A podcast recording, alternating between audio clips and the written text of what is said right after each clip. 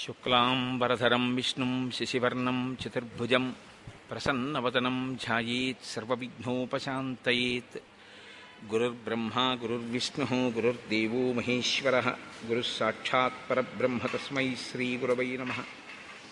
వ్యాసాయ విష్ణురూపాయ వ్యాసరూపాయ విష్ణవే నమో వై బ్రహ్మనిధయే వాసిష్ఠాయ నమో నమః.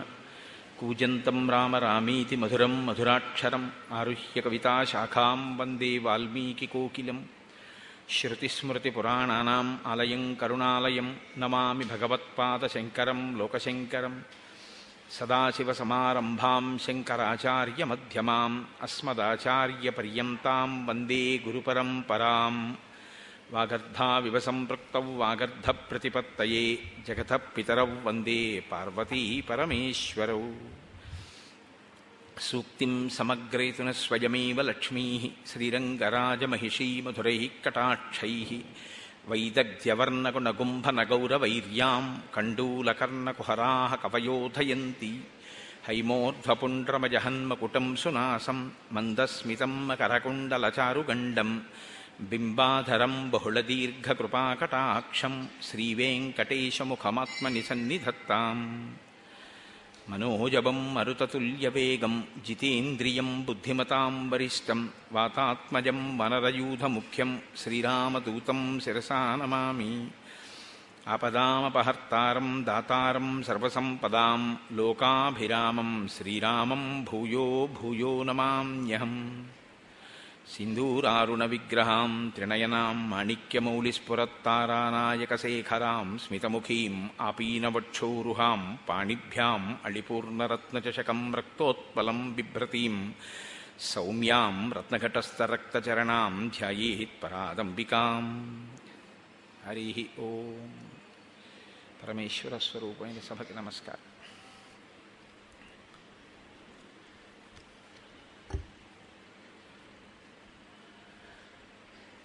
నిన్నటి రోజు ఉపన్యాసం పూర్తి చేసే సమయానికి రామలక్ష్మణ భరత శత్రుఘ్నులు ఆవిర్భవించినటువంటి సందర్భం గురించి నేను మీకు వివరణ చేసి ఉన్నాను.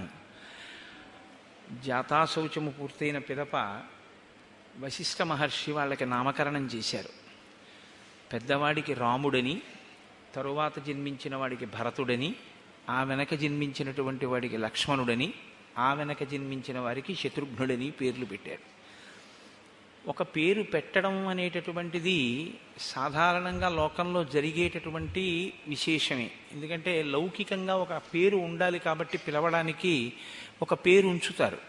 కానీ ఆ పేరు కొన్ని గుణములను కలిగి ఉంటుంది. ఈ పేరు అంటే ఇలా ఉంటారు అని మనం ఊహ చేస్తాం. కానీ పెద్దలు ఊహించి పెట్టినటువంటి పేరుకి ఆ వ్యక్తి జీవితానికి సమన్వయం ఉండాలని కానీ, పెద్దలు ఎలా ఊహ చేశారో అలా అతను ప్రకాశిస్తాడని కానీ మనం నమ్మడానికి అవకాశం ఏమి ఉండదు. ఎందుకంటే దేవీ భాగవతంలో వ్యాస భగవానుడు ఒక మాట అంటాడు, విద్యాధరో యథామూర్ఖో జన్మాంధస్తు దివాకర లక్ష్మీధరో దరిద్రశ్చ నామతేషాం నిరర్థకం అంటాడు. ఒక పిల్లవాడు పుట్టినప్పుడు ఆయనకి పెద్దలు ఓ పేరు పెట్టారు, దివాకరుడు అని పేరు పెట్టారు. దివాకరుడు అంటే సూర్య భగవానుడు, స్వయంగా ప్రభని విరజిమ్మగలిగినటువంటి వాడు. దివాకరుడు అని పేరు పెడితే ఆయన పుడుతూనే అంధుడై పుట్టాడు. అంధుడై పుట్టిన వాడికి దివాకరుడు అని పేరు పెడితే ఏమైనా సరిపోతుందా? విద్యాధరో యథామూర్ఖో, ఒక మూర్ఖుడు, వాడు మూర్ఖుడవుతాడని ఏం తెలుసు, వాడికి విద్యాధరుడు అని పేరు పెట్టారు, వాడు మూర్ఖుడయ్యాడు. లక్ష్మీధరో, ఒక ఆయనకి లక్ష్మీధరుడని పేరు పెట్టారు, వాడు పరమదరిద్రుడయ్యాడు. లక్ష్మీధరో దరిద్రశ్చ నామతేషాం నిరర్థకం. ఆ పేర్లు ఏమయ్యాయి? పనికిరానివయ్యాయి. వశిష్ఠ మహర్షి ఇంతకాలం నుంచి కష్టపడి ఆ ఇక్ష్వాకు వంశానికి పౌరోహిత్యం చేసినటువంటి కార్యం అసలు ఈ ఆవిర్భవించినటువంటి విష్ణు స్వరూపాలకి నామకరణం చేయడమే ఆయన యొక్క ప్రయోజనం. ఎందుకు నామకరణం చేయడం? నామకరణం చేస్తే ఏమొస్తుంది? మంచి పేరు పెట్టాడని దశరథుడు కట్నం ఇస్తాడా? అలా కట్నం కోసం ఆశపడేటటువంటి వ్యక్తి వశిష్ఠ మహర్షి. మహానుభావుడు, బ్రహ్మవేత్త, ఆయన పేరు తలుచుకుంటే చాలు పాపరాశి దగ్ధం అవుతుంది. అంతటి మహాపురుషుడు దేని కొరకు పేర్లుంచడం అంటే, శ్రీరామాయణంలో మీకు అనేక మంది ఋషులు కనపడతారు. ప్రధానంగా శ్రీరామాయణ రచన చేసి తరించిన వారు వాల్మీకి మహర్షి. రామచంద్రమూర్తికి ఆయన సోదరులకి పేర్లుంచి మనని తరింపచేసినటువంటి వారు వశిష్ఠ మహర్షి. సీతారామ కళ్యాణం చేసి తరించినటువంటి మహాపురుషుడు, ఒక రకంగా చెప్పాలంటే రామచంద్రమూర్తికి స్నాతకమే చేసినటువంటి గురువు విశ్వామిత్రుడు. ఈ ముగ్గురుది శ్రీరామాయణంలో చాలా గొప్ప పాత్ర కనపడుతుంది. తరువాతి కాలంలో అగస్త్య మహర్షి మొదలైనటువంటి వారి ప్రభావం కూడా చాలా మిక్కుటంగా ఉంటుంది. కానీ ప్రధానంగా రాముడు బాలుడిగా ఉన్నప్పుడు లేదా రామాయణ రచనా కాలమునందు ఈ ముగ్గురి యొక్క ప్రభావం చాలా అధికంగా మనకి కనపడుతుంది. రామ అని పేరు పెట్టారు అంటే అదంత తేలికగా పెట్టినటువంటి పేరు కాదు. రమయతీతి రామ, అందరినీ సంతోషింపచేసేటటువంటి వాడెవరో ఆయనకి రాముడిని పేరు. అందుకే రామచంద్రమూర్తి పేరు తలుచుకున్నా, రామచంద్రమూర్తి యొక్క కథ చెప్పుకున్నా, రామనామం చెప్పుకున్నా, రామనామం వ్రాసినా అంత శక్తివంతం. అది సుఖ సంతోషములకు హేతువై ఉంటుంది, ఆనందమును ఆవిర్భవింపచేస్తుంది. సహజంగా రామకథకి ఒక లక్షణం ఉంది లోకంలో, రామకథ తెలియనటువంటి వాళ్ళు ఎవరు ఉండరు. ఎందుకంటే ఇప్పుడు మీ అందరూ ఈ సభకి వచ్చి ఇలా కూర్చున్నారు, మీ అందరికీ తెలుసు ఒక విషయం, శ్రీరామాయణంలో వశిష్ఠ మహర్షి పేర్లు ఏమని పెడతారో మీకు తెలియదా? లేకపోతే శ్రీరామాయణంలో కథ ఎలా నడుస్తుందో మీకు తెలియదా? మీకందరికీ తెలుసు. తెలిసి మీ అందరు ఎందుకు వచ్చి కూర్చున్నారు అంటే, దీని వెనక మన సంస్కృతిలో ఒక అంతర్లీనమైన జీవధార ఒకటి ఉంది. రామకథ తనంత తానుగా అమృత స్వరూపం. రామకథ విన్నంత మాత్రం చేత అపమృత్యువు నుంచి కూడా గట్టెక్కిస్తుంది. నేను స్వానుభవంలో రామకథ ఎంత గొప్పదో, రామనామం ఎంత గొప్పదో నేను అనుభవించినటువంటి వాణ్ణి. నేను వ్యక్తిగత అనుభవాలు వేదికల మీద చెప్పడానికి కించిత్ విముఖుడను, అందుకని నేను అది చెప్పడం నాకు ఇష్టం లేదు. కానీ నేను సుందరకాండ మొదలైనవి ప్రవచనం చేసేటప్పుడు రామకథ గొప్పతనం ఏమిటో, రామనామం గొప్పతనం ఏమిటో స్వయంగా అనేక పర్యాయాలు అనుభవించి ఉన్నాను. అందుకే రామకథ సాక్షాత్ సంజీవని, అది మృత సంజీవని, చనిపోయేటటువంటి వాళ్ళని కూడా బతికింపచేస్తుంది. ఎంతటి కష్టంలోంచైనా సరే అది గట్టెక్కిస్తుంది. దంస్ట్రా మురరిపు వరాహస్య భవతి అంటారు శంకర భగవత్పాదులు సౌందర్యలహరి చేస్తూ. అలా జనన మరణ దుఃఖంలో పడి కొట్టుకుంటున్నటువంటి జీవుణ్ణి పైకెత్తి జ్ఞానం వైపుకి నడిపిస్తుంది, ధర్మాన్ని నేర్పుతుంది, అసలు మనిషి జీవితానికి ఒక కొత్త కోణాన్ని తొడుగుతుంది. రామకథ బహుభంగిమల మనిషికి అమృతత్వాన్ని, ఒక నిశ్చితమైనటువంటి బుద్ధిని, సమగ్రమైనటువంటి నడవడిని అందచేస్తుంది. అంత గొప్ప కథ రామకథ. అటువంటి రామకథలో రామచంద్రమూర్తికి ఆ నామం ఉంచినటువంటి వారు వశిష్ఠ మహర్షి. పేరు పెట్టుకుని రాముడు గొప్పవాడయ్యాడా, ఆ పేరు తలుచుకుని మనం తరించామా? మీరు కొంచెం జాగ్రత్తగా ఆలోచించండి. రామ అన్న నామం ఎవరైనా పలకడానికి వీలైనటువంటి నామం. ఎందుకంటే నేను మీతో ఒకరోజు ప్రస్తావన చేసి ఉన్నాను, వాక్ అనేటటువంటిది కేవలం మనుష్యుడికి మాత్రమే ఈశ్వరుడిచ్చినటువంటి గొప్ప వరం.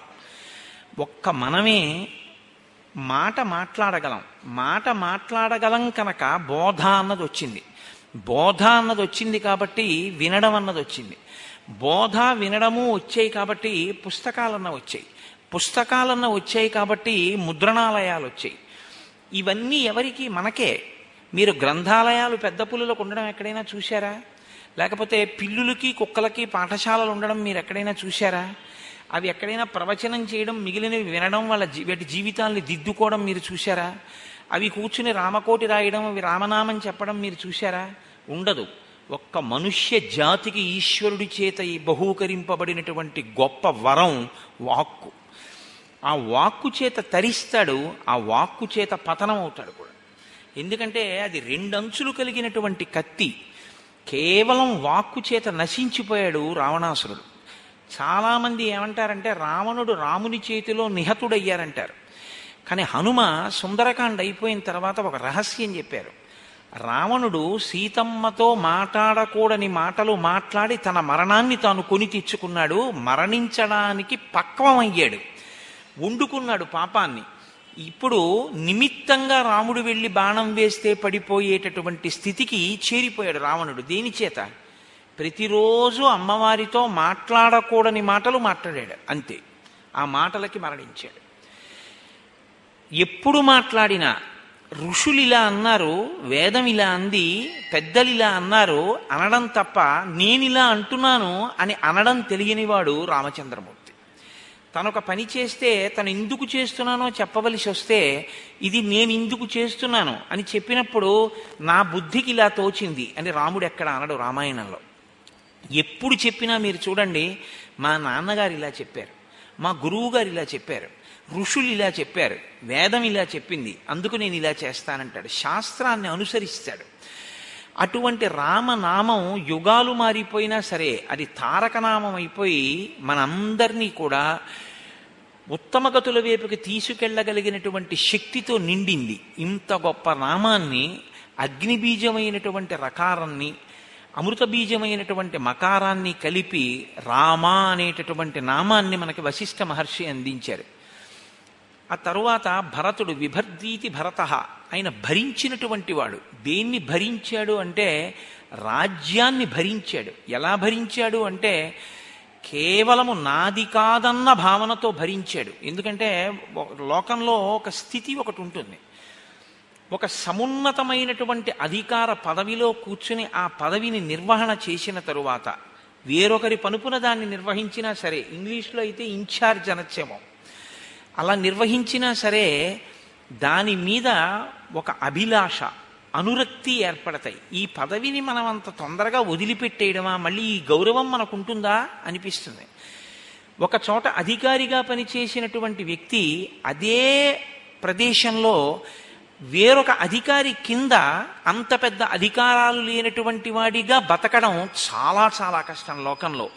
మనుష్యుల యందు అది పొసగని పోకడ. మీరు చూడండి, మీకు నేను తేలిగ్గా ఒక ఉదాహరణ చెప్పాలి అంటే మీరు పట్టుకోగలుగుతారు. ఒక ఆయన ఆఫీసర్గా ప్రమోట్ అయ్యాడు అనుకోండి, ఆ ఆఫీస్కి అంతటికీ కూడా ఆయన బాస్. ఒక ఏడాది ఆయన అలా పనిచేశాడు. పనిచేసిన తర్వాత ఆయనకి రివర్షన్ వచ్చింది. ఆయన దగ్గర పనిచేసేటటువంటి వాడు లేదా ఇంతకాలం ఆయనతో ఉన్నవాడు ఆఫీసర్ అయ్యాడు. ఇప్పుడు తాను ఆఫీసర్ కాకుండా గదిలోంచి బయటికి వచ్చేసి ఓ టేబుల్ కుర్చీ దగ్గర కూర్చుని ఈయన పనిచేస్తున్నాడు. అంత తేలికగా మనసు అంగీకరిస్తుందా? వెంటనే అతను చేసే పని ఏమిటంటే ఆ ఊరు నుంచి ఇంకో చోటుకి ట్రాన్స్ఫర్ చేయించుకు వెళ్ళిపోతాడు, లేకపోతే దీర్ఘకాలిక సెలవు మీద వెళ్ళిపోతాడు. దానికి ఒక సామెత చెప్తారు, పూలమ్మిన చోట కట్టెలు అమ్మలేమండి. ఇక్కడే అధికారి చేసి మళ్ళీ ఇక్కడే నేను ఇలా పనిచేయడం కుదరదంటారు. కానీ మీరు చూడండి, పద్నాలుగు సంవత్సరములు రాజ్యం చేశాడు భరతుడు. పద్నాలుగు సంవత్సరములు రాజ్యం ఎలా చేశాడంటే ఎప్పుడెప్పుడు రాముడు వస్తాడా, ఎప్పుడెప్పుడు రాముడి రాజ్యం రాముడికి ఇచ్చేద్దామా. కాబట్టి ఆయనకి రాజ్యం మీద అనురక్తి లేదు. కాబట్టి రాజ్యం ఎలా పోతే అలా పోయింది, మనకెందుకని పరిపాలించాడని మీరు అనుకుంటున్నారా? ఇది రామరాజ్యం, రాముడి రాజ్యం. పద్నాలుగు సంవత్సరముల తర్వాత రాముడు వచ్చిన తరువాత దీన్ని నేను పరమ పదిలంగా మళ్ళీ రాముడికి అప్పచెప్పాలి, వ్యవస్థ పాడవకూడదు.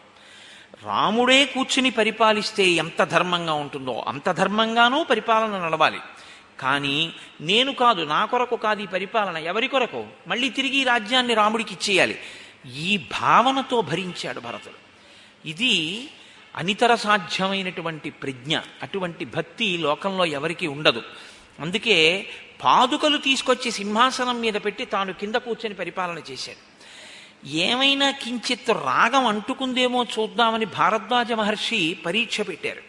ఆ పరీక్షలో నిగ్గేడైన అంతటి గొప్పవాడు భరతుడు, అంత అటువంటి స్థితిని పొందగలడు ఊహించి పెట్టారు పేరు. ఆయన నిజంగా భరతుడయ్యాడు. లక్ష్మణుడు, లక్ష్మణుడంటే లక్ష్మీ సహితుడు. ఏమిటి ఆయన లక్ష్మి? శ్రీరామాయణంలో ఇద్దరు కనపడతారు మనకు అటువంటి లక్ష్మి కలిగినటువంటి వాళ్ళు. ఒకరు స్వామి హనుమ, లక్ష్మణుడు, లక్ష్మణమూర్తి. స్వామి హనుమని ఒకటికి పది మార్లు శ్రీమాన్ శ్రీమాన్ అంటుంటారు మహర్షి సుందరకాండలో. ఏమిటి ఆయన శ్రీమాన్? ఆయన ఏమైనా చెక్ బుక్ పట్టుకెళ్లారా, ట్రావెలర్స్ చెక్స్ పట్టుకెళ్లారా, ఏటీఎం కార్డు పట్టుకెళ్లారా, ఎక్కడైనా కాఫీ తాగారా? రావణాసురుడి అంతఃపురంలో కనీసంలో కనీసం ఒక అరటిపండు ఒలిచి నోట్లో వేసుకున్నారా? ఆయన తిన్నదేం లేదు. రామార్థం వానరార్థం చ చికీర్షం కర్మదుష్కరం సముద్రస్య పరంపారం దుష్ప్రాపం ప్రాప్తుమిచ్చసి అన్నారు విద్యాధరులు. కేవలం రాముడి కోసం, తాను జన్మించినటువంటి వానరజాతి ప్రతిష్ట కోసం అంతటి త్యాగమూర్తి మహానుభావుడు తన ప్రాణాలకే తెగించి రామకార్యం మీద వెళ్ళారు. అటువంటి వారు హనుమ. లక్ష్మణస్వామి తన జీవితంలో భోగం అనుభవించింది అన్నది మనకేం కనపడదు. యవ్వరాజ్యం ఇస్తే నాకు అక్కర్లేదన్నాడు ఆయన. పెద్దవాడు భరతుడున్నాడు, ఇచ్చేసేయమన్నారు. రా తండ్రి దశరథ మహారాజు గారు లక్ష్మణుణ్ణి వెళ్ళమనలేదు అరణ్యవాసానికి, రాముణ్ణి వెళ్ళమన్నారు. ధర్మపత్ని కనుక సీతమ్మ బయలుదేరింది. తమ్ముడు లక్ష్మణుడికి ఏం అవసరం? భార్యని విడిచిపెట్టి నేను రామచంద్రమూర్తిని శరీరంతో సేవించకుండా ఉండలేనన్నాడు. ఈ శ్లోకాన్ని ఎదర మీకు చెప్తారు మహర్షి. ఇది చిన్నతనం నుంచి లక్ష్మణుడి అలవాటు. నేను శరీరంతో సేవించకుండా ఉండలేను అన్నాడు. కొంతమంది మనసుతో సేవిస్తారు. భరతుడు ఉన్నాడు, రాజ్యం ఇచ్చి పాదుకలిచ్చి పాదుకలు సింహాసనం పెట్టి మీద పెట్టి పరిపాలన చేయి చేశాడు పద్నాలుగేళ్ళు. లక్ష్మణుడు అలా కాదు, చెప్పుకున్నాడు. మీకు ఎదర రామాయణంలో వస్తుంది. అందుకని నేను ఇప్పుడు అవన్నీ మళ్ళీ ఎందుకు చెప్పాలి ఆ శ్లోకాలు, అందుకని నేను చెప్పట్లేదు. రాముడి పక్కన ఉండాలి, రాముణ్ణి చూస్తూ ఉండాలి, రాముడి కాళ్ళు పట్టాలి, రాముడికి అన్నం పెట్టాలి, రాముడికి పర్ణశాల కట్టాలి, రాముడి వెనక నడవాలి, రాముడు అలిసిపోతే నీళ్లు తెచ్చి ఇవ్వాలి, అన్నయ్య వదినకి సేవ చేసుకోవాలి. ఈ శరీరం ప్రతిరోజు అన్నయ్య వదిన సేవలో తరించాలి. ఇది లేకపోతే లక్ష్మణుడు ఉండలేడు. ఇది ఆయన లక్ష్మి. ఈశ్వరుని యొక్క సేవలో నిరంతరము ఎవరి శరీరము డస్సిపోతూ ఉంటుందో, అంత డస్సిపోతున్నా ఎవడు అత్యంత ఉత్సాహంతో నా జన్మ ధన్యమైపోయిందని సేవ చేయగలుగుతూ ఉంటాడో అటువంటి వాడు నిజమైన లక్ష్మీ సంపన్నుడు. కనుక లక్ష్మణుడు లక్ష్మీ సంపన్నుడు. శత్రుఘ్నుడు ఇంద్రియములను జయించినటువంటి వాడు, శత్రువులను గెలిచినటువంటి వాడు. మీకు శ్రీరామాయణంలో ఎక్కడో ఉత్తరాఖండలో లవణాసుర సంహారం దగ్గర తప్ప అసలు శత్రుఘ్నుడు చేసినటువంటి యుద్ధాలు పెద్ద విశేషంగా ఏం కనపడవు. మరి శత్రుఘ్నుడన్న పేరెందుకు వచ్చింది అంటే, బాహ్యంలో ఉన్నటువంటి శత్రువుల్ని గెలవడం ఎవరికైనా తేలికే పరాక్రమం ఉంటే. ఇంద్రియం లోకములన్నీయున్ గెలిచినాడవు, ఇంద్రియానీకము చిత్తమున్ గెలువనేరవు, నిన్ను నిబద్ధు చేయు భీషణ శత్రులార్వుల ప్రభిన్నుల చేసిన ప్రాణికోటిలో విరోధిలేడొకడు నిర్పున చూడుము దానవేశ్వర అంటాడు ప్రహ్లాదుడు హిరణ్యకశిపుడితో. బయట శత్రువుల్ని జయించచ్చు, అంతఃశత్రువుల్ని జయించడం చాలా కష్టం. కామక్రోధోపి లోభస్య దేహే తిష్టంతి తస్కరాహ. ఇక్కడే ఉన్నారు జ్ఞానరత్నాపహారాయ తస్మాత్ జాగ్రత్త జాగ్రత్త అంటారు శంకర భగవత్పాదులు. వాళ్ళని గెలవడం ఎవ్వరికీ సాధ్యం కాదు. ఇంద్రియములను గెలవడం అంత తేలిక కాదు. ఇంద్రియాని బలిష్టాని నియుక్తాని మానద అపక్వస్య ప్రకుర్వంతి వికారాం స్థాననేకశః భ్రమన్ సర్వతీర్థేషు స్నాత్వా స్నాత్వా పునః పునః నిర్మలం మనోజావత్ తావత్ సర్వం నిరర్థకం అంటాడు వ్యాసుడి దేవి భాగవతంలో. ఎన్ని క్షేత్రాలు తిరిగితే ఎవరికి కావాలి, ఎన్ని యాత్రలు చేస్తే ఎవరికి కావాలి అంటే, చెయ్యొద్దని కాదు నా ఉద్దేశ్యం. ఎన్ని నదీ స్నానాలు చేసినా మనసుకి పరిపక్వత, మనస్సు ఎందో మార్పు రాకుండా దాన్ని అంటుకున్నటువంటి రజోగుణం అలాగే అంటుకుని ఉండిపోయిన నాడు ఏమిటి ప్రయోజనం? దానివల్ల రాగద్వేషాలతోనే ఉండిపోతే. శత్రుఘ్నుడు అంటే తన ఇంద్రియములను గెలిచినటువంటి వాడు, అంతఃశత్రువులను గెలిచినటువంటి వాడు, నిరంతరము భగవద్భక్తితో భాగవత భక్తితో తరించినటువంటి వాడు. అటువంటి వాడవుతాడు ఆఖరివాడు అని ఆయనకి శత్రుఘ్నుడు అని పేరు పెట్టారు. నిజంగా ఆనాడు వశిష్ఠ మహర్షి నోటి వెంట వచ్చినటువంటి పేర్ల బలం వాళ్ళని అలా తయారు చేసిందో, వాళ్ళలా అవుతారని ఊహించి వశిష్ఠ మహర్షి అంతటి మహానుభావుడు పెట్టినటువంటి పేర్లు ఎప్పటికీ అబద్ధం కాకూడదు కాబట్టి అలా జరిగిందో, ఈ రెండింటికన్నా బలీయమైన కారణం యుగాలు మారిపోయినా రామకథ చెప్పుకొని మనందరం తరించడం కోసం, రామనామం చెప్పుకోవడం కోసం ఆ నామం ఆ నలుగురు అన్నదమ్ములు అంత గొప్పగా తయారయ్యారో మన భాగ్య విశేషం. నిజంగా అంత గొప్ప పేర్లు మహానుభావుడు ఉంచాడు. వాల్మీకి మహర్షి అంటారు, తేషాంకేతుర్వజ్యేష్ఠో రామో రతికర పితు బభూవ భూయో భూతానాం స్వయంభూరివ సమ్మతః అంటారు. ఒక ధ్వజం ప్రస్ఫుటంగా కనపడుతుంది. మీరు ఒక దేవాలయంలోకి వెళ్ళారనుకోండి, ధ్వజస్తంభం కనపడుతుంది. ధ్వజస్తంభం కనపడింది అంటే అది దేవాలయం ఉన్న ప్రాంగణము అని గుర్తు. దేవాలయం ఉన్న ప్రాంగణము అని గుర్తు దేని కొరకు అంటే, ధ్వజం ఎత్తుగా ఎందుకు ఎగురుతుందంటే ఇక దాని సమీపంలో ఏ విధమైనటువంటి ఊరెరిగింపులు కానీ ఇతర మేళతాళములు కానీ వెళ్ళకూడదు. ఎవరో ఊరేగింపుగా మేళతాళాలతో వెళ్ళిపోతున్నారనుకోండి, ఎంతటి మహాపురుషుడైనా పల్లకి దిగిపోవాలి. ఇంకక్కడ మేళతాళాలు చేయకూడదు. ఆలయ ప్రాంగణం దాటిపోయిన తరువాత మేళం చేయాలి. అక్కడ మేళం చేస్తే అది ఒక్క ఈశ్వర సేవ కొరకు. ఏవైనా రాజలాంఛనాలతో వెడుతున్న వాళ్ళు వాటిని విడిచిపెట్టవలసి ఉంటుంది. ఎందుకంటే ఈశ్వరుడు ఆయన మహానుభావుడు, ఆయన అఖిలాండకోటి బ్రహ్మాండ నాయకుడు. ఈత ఈతడఖిలంబునకు ఈశ్వరుండై సకల భూతములలో ఉన్నత పొగలువాడితడు అంటాడు అన్నమాచార్య స్వామి. అలా అఖిలాండకోటి బ్రహ్మాండ నాయకుడైనటువంటి వాడు లోపలున్నాడన్నదానికి గుర్తుగా పతాకం ఎగురుతూ ఉంటుంది. ఆ వంశం అంత గొప్పది, అన్నదమ్ములంత గొప్పవాళ్ళు, ఆ ఇల్లు అంత శోభతో ఉంది, అక్కడ వాళ్ళంత సంతోషంగా ఉన్నారు అనడానికి గుర్తా అన్నట్టుగా, ధ్వజమా పతాకమా అన్నట్టుగా స్ఫుటంగా ఎత్తుగా ప్రకాశవంతంగా నలుగురు గుణవంతులైన ప్రస్ఫుటంగా తన గుణముల చేత సర్వభూతములను సంతోషింపచేస్తూ తేషాం కేతిరివజ్యేష్టో రామో రతికరప్పితు. ఆయన బభూవ భూయో భూతానాం, సమస్త భూతములు రామచంద్రమూర్తిని చూస్తే సంతోషించేవి. అలా ఉంటుందా సంతోషించడం అని మీకు అనుమానం ఉండొచ్చు, ఖచ్చితంగా ఉంటుంది.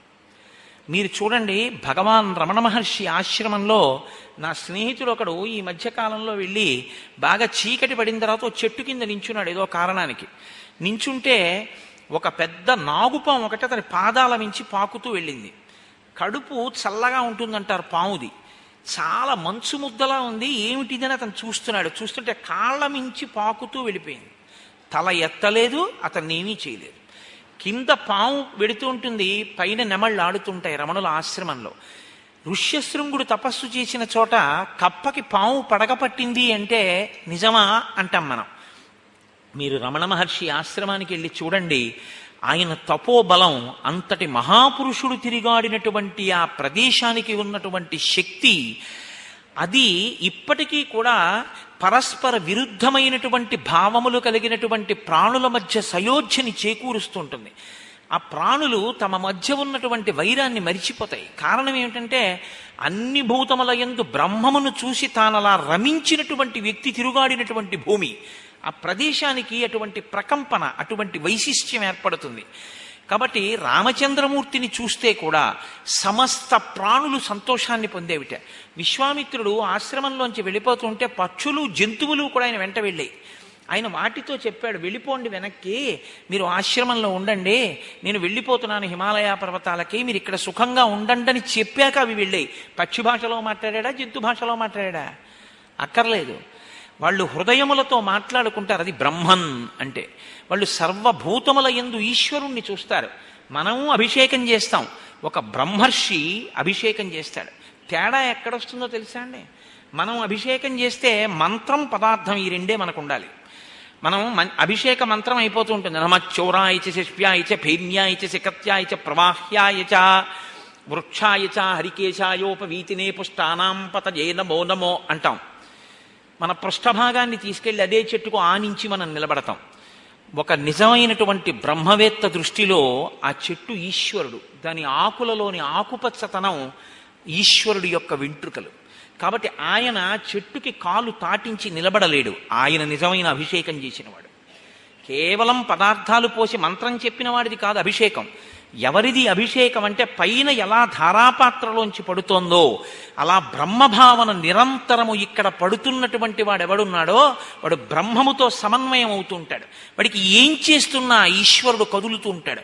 పానీయంబులు త్రాగుచున్ కుడుచుచున్ భాషించుచున్ హాసలీలా నిద్రాదులు చేయుచున్ తిరుగుచున్ లక్షించుచున్ సంతత శ్రీనారాయణ పాద పద్మయుగళీ చింతామృతాస్వాద సంధానుండై మరచంచురారిసుతుడే తద్విశ్యమున్ భువరా అంటారు పోతనగారు ప్రహ్లాదుడి గురించి. ఏది చేస్తున్నా ఈశ్వరుణ్ణి సమన్వయం చేసుకునే శక్తి ఉంటుంది. జపో జల్ప శిల్పం సకలమపి ముద్రా విరచన గతి ప్రాదక్షిణ్యాక్రమణవశనాద్యాహుతి విధి ప్రణామ సంవేశ సుఖమఖిలమాత్మార్పణ దృశ అంటారు శంకర భగవత్పాదులు సౌందర్యలహరి చేస్తూ. ఆయన మాట మాట్లాడితే మంత్రం, ఆయన నడిస్తే ప్రదక్షిణం, ఆయన చెయ్యి కదిపితే అది ముద్ర. ఎందుకవుతోందంటే లోపల ఆయనకున్నటువంటి బ్రాహ్మీ స్థితి, బ్రాహ్మీమయమూర్తులు అంటారు విశ్వనాథ సత్యనారాయణ గారు. అటువంటి స్థితిని పొందినటువంటి మహాపురుషులు ఎవరున్నారో అటువంటి వారి యొక్క భావమును భూతములు కూడా అర్థం చేసుకుంటాయి. భూతములు అంటే నా ఉద్దేశం ప్రాణులు. అవి కూడా వారి పట్ల అటువంటి ప్రేమ పెంచుకుంటాయి. భగవాన్ రమణులు ఆశ్రమంలో ఉంటే ఒక కోతి చిన్న చిన్న పిల్లలతో వచ్చి చెట్టు మీద కూర్చుని కిచకిచలాడుతూ ఏడుస్తోంది. దాన్ని కొట్టబోయారు. ఈయన వెళ్ళి ఆ కోతి కిచకిచకిచకిచమంటూ చెట్టు కొమ్మ మించి ఆయన వంక చూసి కిచకిచలాడుతోంది. ఆహా ఆహా అంటూ ఆయన ఏడుస్తున్నారు. అంతా అయిపోయింది, ఆ కోతి వెళ్ళిపోయింది పిల్లల్ని పట్టుకుని. అడిగారు ఆశ్రమంలో ఉన్న వాళ్ళు, కోతి ఏం కిచకిచలాడింది మీరెందుకు ఏడ్చారని. దానికి ఒక కూతురుట. ఈ మధ్యనే అల్లుడు కూతురు కలిసి సంతోషంగా ఉంటే ఈ పిల్లలు పుట్టాయిట. అనుకోకుండా హఠాత్తుగా ప్రమాదం జరిగి కూతురు అల్లుడు కూడా మరణించారట. ఈ చంటి పిల్లల్ని నేను పోషించవలసి వచ్చింది వృద్ధాప్యంలో. భగవన్ నాకు ఎంత కష్టం వచ్చిందో చూడండి అనేది నాకు చెప్పుకోవడానికి వచ్చింది. దాని కష్టం విని నేను విచలితుడనయ్యాను అన్నారు. వారు బ్రాహ్మీమయమూర్తులంటే వారిని చూసి భూతములు సంతోషిస్తాయని అంటే కావ్యం మీరు ఆశ్చర్యపడవలసిన అవసరమే ఉండదు. అది చేరవలసిన స్థితి, మనుష్యుడుగా పుట్టినటువంటి వాడు చేరవలసిన స్థితి. ఏ రాగద్వేషములు నేర్చుకోవడానికి మీకు పాఠశాల ఉండదు, అవి జన్మాంతర సంస్కారంగా వచ్చేస్తాయి. రాగద్వేషములు తొలగించుకోవడానికి గురుబోధ వినాలి. రాగద్వేషములు తొలగించుకోవడానికి మీరు కావ్య పఠనం చేయాలి. రామాయణం ఎందుకు చదవాలి అంటే రాముడు రాముడు ఎలా ప్రవర్తించగలిగాడో అలా నేనేమైనా కొంతవరకు ప్రయత్నించగలనా, నేను ప్రవర్తించగలనా, నేను అలా కొంతలో కొంతైనా ఈశ్వర దర్శనం చేయడం అలవాటు చేసుకోగలనా, దాని కొరకు తేషాంకేతురివజ్యేష్టో రామో రతికరప్పితు. ఎంత పెద్ద మాటో చూడండి. తండ్రికి కొడుకు పుట్టడం గొప్ప విషయం కాదు, కానీ తండ్రి గారి పరువు ప్రతిష్టలు నిర్ణయింపబడేది కుమారుని వలనే. మీరు జ్ఞాపకం పెట్టుకోండి. ఎందుకో తెలుసా, తండ్రి శ్రీరామనవమి ఉత్సవాలు అవుతున్నాయంటే ఓ పందిట్లోకి వెళ్ళాడు. అయ్యా మీరు వచ్చారు, ఏమైనా విరాళం ఇవ్వండి, అన్నదానం చేస్తాం నవరాత్రులు అయిపోయాకన్నారు.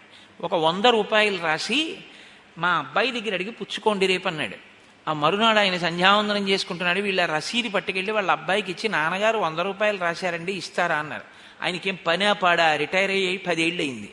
కనపడ్డ చోటల్లా రాస్తాడు. రాస్తే మీరు రసీదు ఇచ్చేయడమేనా? ఇచ్చేవాడిని నేను, నన్ను అడిగి రాయాలా, ఆయన ఆయన మాట ఇస్తే రాయాలా? ఆయన్నే అడిగి పుచ్చుకోండి ఏమిస్తాడో చూద్దరు కానీ అన్నాడు అనుకోండి. ఆ తండ్రి గతంలో ఎంత ప్రతిష్ట సంపాదించుకున్నవాడైనా సరే ఆయనంటూ బాధపడి ఆ రోజు మరణించినంత ఖేదం పొందేది ఎప్పుడు అంటే కొడుకు మాటల వల్ల. కొడుకు రతికరప్పితు, తండ్రిని సంతోషింపచేశాడు రాముడు. దేనిచేత? ఒక్కటే, రామా ఇలా రా, ఏ నాన్నగారండి ఎందుకు ఇప్పుడు కాదు, పరిగెత్తుకుంటూ వెళ్ళి నేను నిలబడ్డమే. ఇది ఎంత దూరం వెళ్ళిందంటే, రామా నీకు రాజ్యం ఇస్తున్నాను రేపు, ఎందుకు నాన్నగారండి అడగలేదు. రామా నీకు రాజ్యం ఇవ్వట్లేదు, ఎందుకు ఇవ్వరు నాన్నగారండి అడగలేదు. ఇస్తానన్నది నాన్నగారే, ఇవ్వనన్నది నాన్నగారే, నాన్నగారికి ఆ హక్కు ఉంది. ఇది రాముడు అంటే.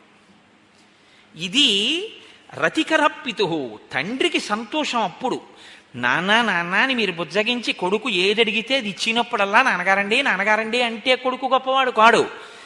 కొడుకు చేద్దామన్న పనిని కారణం చెప్పకుండా తండ్రి పిలిచి నువ్వు అది చెయ్యొద్దు అని చెప్తే, మా నాన్నగారు మహాత్ముడు, పెద్దవాడు, నన్ను కన్నవాడు, నా విద్యాబుద్ధులు నేర్పినవాడు, నా యోగ్యత చూసినవాడు, ఆయన ఎందుకు వద్దన్నారో నేను చేయను.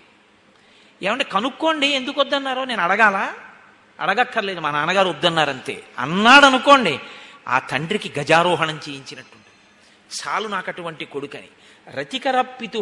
ఇది రాముడు అనుకుంటున్నాడా నేను తండ్రి గారి మాట వింటున్నానని, రాముడి వలన నేను నా తండ్రితనం శోభించిందని దశరథుడు అనుకుంటున్నాడా? దశరథుడు అనుకోవాలి. మీరు జాగ్రత్తగా గుర్తుపట్టండి. మనం చాలామంది ఏమంటామంటే, నేను చేయగలిగిందంతా చేస్తున్నానండి, నా లోటు ఏం లేదు, ఇంకా నేను ఏం చేయగలను చెప్పండి అంటాం. నువ్వు అనుకోవడం కాదు, మీ అమ్మగారు నాన్నగారు అలా అనుకుంటున్నారా, అది ప్రధానం. మీ అమ్మగారు నాన్నగారు అలా అనుకోవాలి. అలా అనుకుంటే కొడుకుగా నీ కర్తవ్యం పూర్తయినట్టు. బాధ్యత అన్నమాట వాడకండి, బాధ్యత వేరు. బాధ్యత అన్న మాట వాడకూడదు. బాధ్యత అన్న మాట ఎప్పుడు జ్ఞాపకం పెట్టుకోండి, మిమ్మల్ని పతనం వైపుకి తీసుకెళ్తుంది. బాధ్యత హెచ్చవేత, అర్థం పర్థం లేకుండా తీసుకెళ్లి పాడు చేసే మాట బాధ్యతే. బాధ్యత నెత్తికెత్తుకుంటే ఏడు తరాలకి దాచినా మీకు చాలదు.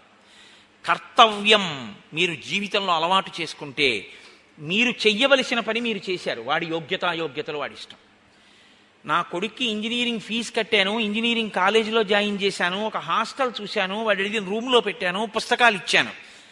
వాడు ఇంజనీరింగ్ చదువుకుని పేరు పక్కన బీటెక్ తెచ్చుకుంటే వాడు కనపడినప్పుడల్లా వాడికి మంచి మాటలు చెప్పాను. వాడు చెడిపోతే నీ అనుష్ఠానం నువ్వు పాడు చేసుకోవద్దు, నీ కర్తవ్యం పూర్తయింది, నువ్వు చెయ్యవలసింది చేయడం కర్తవ్యం. అంతకు మించి నువ్వు అనుకున్నట్టు అవ్వట్లేదని బాధపడిపోవడం బాధ్యత. నీ వ్యక్తిత్వాన్ని పాడు చేస్తుంది బాధ్యత, నీ వ్యక్తిత్వాన్ని నిలబెడుతుంది కర్తవ్యం. అందుకే మనిషి ఎప్పుడూ కర్తవ్యనిష్టతో నిలబడాలి. మీరు చూడండి, ఎప్పుడు మాట్లాడినా మన శాస్త్రాలు కర్తవ్యం అన్న మాటే మాట్లాడతాయి. కర్తవ్యం దైవమాన్నికం. లే, సంధ్యావందనం చెయ్యి, చేయకపోతే కర్మ శిష్యుడిది. ఎంతవరకు విశ్వామిత్రుడు చెప్తాడంతే, వినకపోతే విశ్వామిత్రుడు ఇలా వేళ్ళు విరవకూడదు. చూసావానండి, చెప్పానండి, రాముడు లేవలేదండి, నీ పని నువ్వు చేసుకోవాలి బస్. ఒకనాడు వృద్ధిలోకి వస్తాడు, ఒకనాడు చేస్తాడు. నా వెంట వచ్చాడుగా అదే గుర్తు మార్పుకి, ఒకనాడు చక్కటి స్థితిని పొందుతాడు. లోపల మాత్రం మంచి ఆశీర్వచనం చెయ్యి, నువ్వు కదిలిపోకు, ఇది కర్తవ్య నిష్ట. కాబట్టి తేషాం కోయతిరివజ్యేష్టో రామో రతికర పితు బభూవ భూయో భూతానాం స్వయంభూరివ సమ్మతః సర్వే వేద విధ శూరాః సర్వే లోకహితే రతాః సర్వే జ్ఞానోపసంపన్నాః సర్వే సముదితా గుణైః. చాలా పెద్ద శ్లోకం అండి, చాలా పెద్ద శ్లోకం, నిజానికి చాలా గొప్ప శ్లోకం ఇది. నాకైతే అనిపిస్తుంది ఈ శ్లోకం నేను అనేక పర్యాయాలు కళాశాలల యందు ఉపన్యాసాలు ఇవ్వడానికి వెళ్ళినప్పుడు నేను ఈ శ్లోకాన్ని ఎక్కువగా ఉదాహరిస్తుంటాను. సర్వే వేద విదః శూరాః.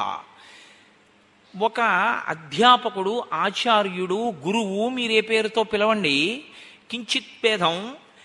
ఒక బోధ చేసేటప్పుడు ఆయన ఉద్దేశ్యం ఏమిటి అంటే అది అందుకోవాలి ఎదురుగుండా ఉన్నవాళ్ళని తప్ప.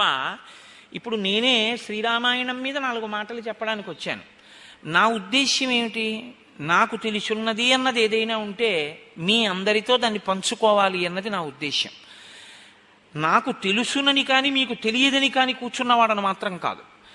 నేను మిమ్మల్ని అడ్డుపెట్టి చెప్పుకుని ధన్యుణ్ణవుతాను అని ఒక గురువు బోధ చేస్తే వాడు ఆవలించి కునుకుతున్నప్పుడు ముఖ్య విషయాలు చెప్దాం, వాడు వినకుండా మిగిలిన వాళ్ళు వింటారని చెప్పడం, అందరూ వినాలనే చెప్తాడు. మరి అందరూ ఎందుకు సమాన స్థాయిలో అందుకోలేకపోతున్నారు మీరు గమనించండి. అంటే గురువు యొక్క హృదయాన్ని, దానికే ఈ రెండిటికి మధ్యలో వచ్చే మాటని శాస్త్రం ఏమందంటే శ్రద్ధ అని పిలిచింది. మా గురువుగారు మాట్లాడుతున్నప్పుడు నేను వినకపోతే, నా దృష్టి ఇతర విషయముల వైపుకి వెళ్ళిపోతే నేను నా జీవితంలో అత్యంత ప్రయోజనకరమైనటువంటి విషయాన్ని పోగొట్టేసుకుంటాను. కాబట్టి వినడం తప్ప, శృణ్వంతపః భద్రం కర్ణేభిః శృణుయామ దేవాః అంటాం. మా చెవులు భద్రముగా ఉండుగాక, ఎప్పుడూ ఈ మాటలను వినుగాక. అలా వినడంలో మనసు వైక్లభ్యాన్ని పొందిందనుకోండి, ఇక్కడతో చాలు, ఇంకా ఆయన చెప్పితే మాత్రం మనకెందుకు అనిపించింది అనుకోండి, మీ స్థాయి శ్రద్ధ ఉన్నవాడి స్థాయిని పొందదు. గురువుగారి దగ్గర మీరు కూర్చుంటారేమో కానీ గురువుగారి హృదయాన్ని మాత్రం మీరు పుచ్చుకోలేరు.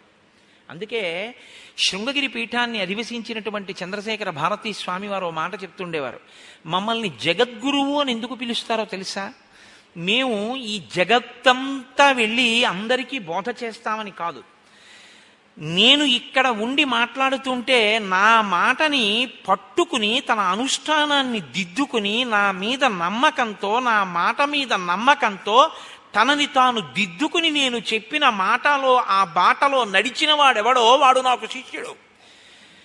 ఎప్పుడూ నా పక్కనే ఉన్న, నా మాట మీద లక్ష్యం లేనివాడు, నేను చెప్పిన దాని మీద నమ్మకం లేనివాడు నా పక్కనే ఉన్న వాడు నాకు శిష్యుడు కాలేడు. వాడు కాకూడదని నేను అనలేదు, వాడు కాలేకపోయాడు, ఎందుకంటే మధ్యలో శ్రద్ధ అడ్డొచ్చింది, ఇంకోటి ఇక్కడ లేడు. చంద్రశేఖర భారతీ స్వామిని నేను ఆయన శరీరంతో ఉండగా దర్శించలేదు. అనేక పర్యాయాలు చంద్రశేఖర భారతీ స్వామి వారు చెప్పిన మాటల్ని నేను వాడుతూ ఉంటాను, రామకృష్ణ పరమహంస మాటలు వాడతాను, శంకర భగవత్పాదుల మాటలు వాడతాను. వాడుతున్నాను అంటే నేను శంకరుని చూశానా, నేను చంద్రశేఖర పరమాచార్య స్వామి వారిని చూశానా, నేను చంద్రశేఖర భారతీ స్వామిని చూశానా, నేను చూడలేదు మాంసనేత్రంతో. చూడకపోయినా నాకు వారి మాట స్ఫురణలోకి వచ్చింది అంటే ఆ స్థాయిలో నాకు వారి మాట మీద ఒక గురి ఉంది, ఒక విశ్వాసం ఉంది. అందుకే పుస్తకంలో ఉన్నది విద్య కాదు, మీ గుండెలలోకి వచ్చింది అనుష్ఠానం. పుస్తకం, గురువుగారు చెప్పిన పుస్తకం ఇంట్లో పెట్టుకుంటే మీకు ఎంతవరకు పనికి వస్తుంది?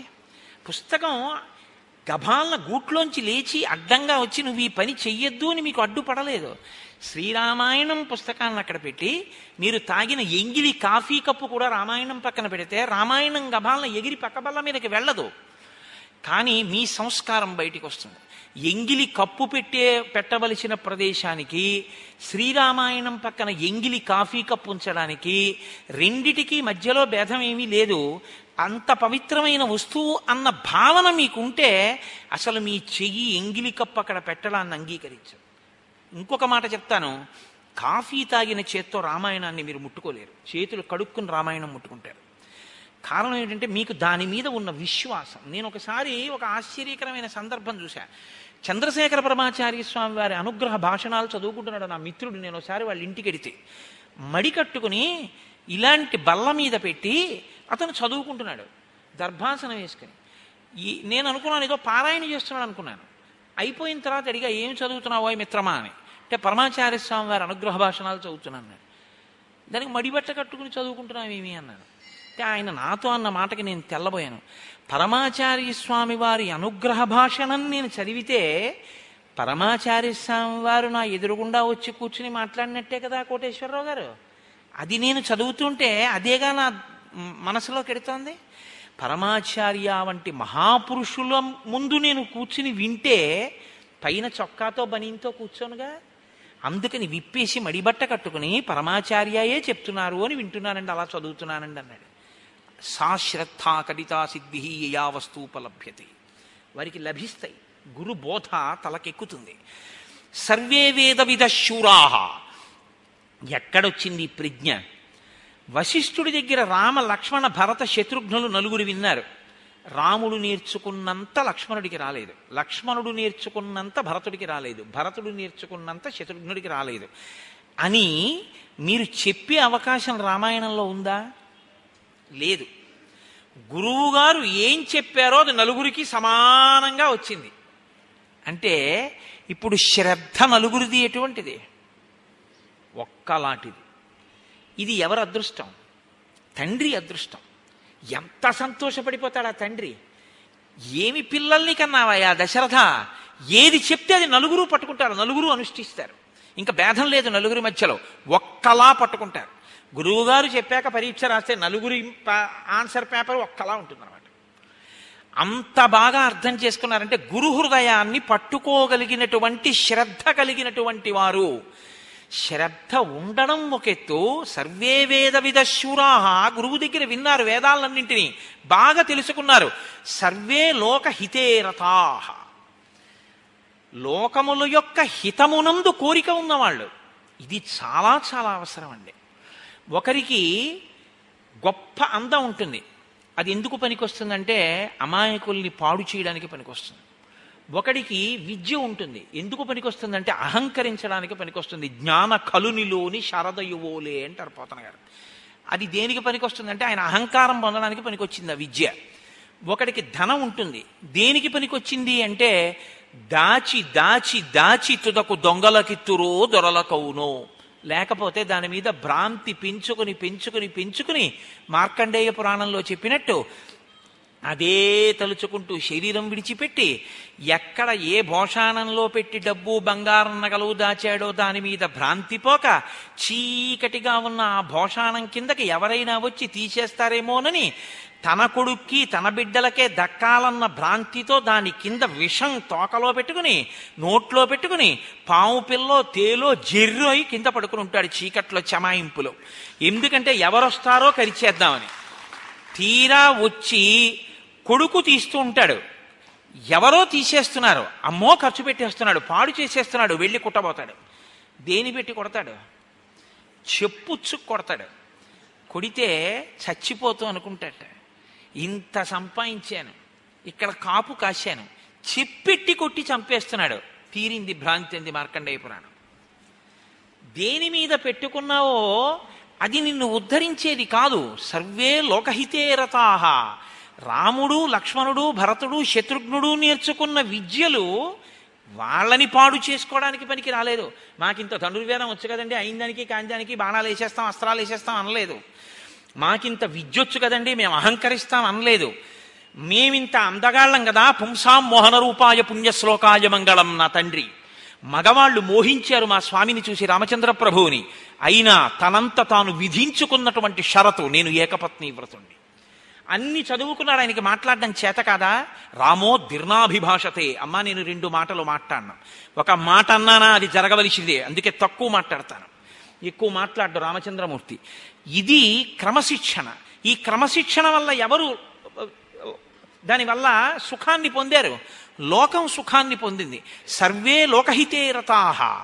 ఇది పండినప్పుడు లోపల ఆ విద్య పనికి మాలింది కాలేదు. ఆ విద్య అడ్డు పెట్టుకుని సమాజాన్ని ఎలా పాడు చేయొచ్చో నేర్చుకోలేదు మీరు. అందుకే చూడండి, మీకు ఒక మాట చెప్తాను, దీనికి పరాకాష్ఠ ఎక్కడుంటుందో తెలుసా అండి? భయము అని ఒక మాట ఉంటుంది. ఈ భయము అన్న కోణంలోంచి మీరు ఆ కళ్ళజోడు పెట్టుకుని చూడండి, అసలు మీకు ఈ ప్రపంచంలో దీని నుంచి దాటగలిగినటువంటి వాడు ఎవ్వరూ కనపడ్డారు. భయము. సింహం ఉందనుకోండి భయమే, పెద్ద పులి ఉందనుకోండి భయమే, పాముకి భయమే, కుక్కకి భయమే, పిల్లికి భయమే, నాకు భయమే, మీకు భయమే, అందరికీ భయమే. ఎందుకు భయం? ఏమో ఎవరేం చేస్తారో భయం, ఏది కాకపోతే అమ్మో నేను చచ్చిపోతానేమో భయం. ఈ భయం నుంచి విడుదల పొందగలిగినటువంటి స్థితి కలిగిన ప్రాణి అంటూ ఉంటే లోకంలో ఒక్కటే ఉంది, ఒక్క మనుష్యుడే. మీరు ఆలోచించండి జాగ్రత్తగా. ఇప్పుడు నేను తొందరపడి దాని మీద పెద్ద వేదాంతం చెప్పక్కర్లేదు, మీరు బాగా ఆలోచించండి. తర్వాత ఒక పులి అలా ఏం భయపడినా అది ఆలోచించడానికి దానికి ఏం మేధస్సు లేదు.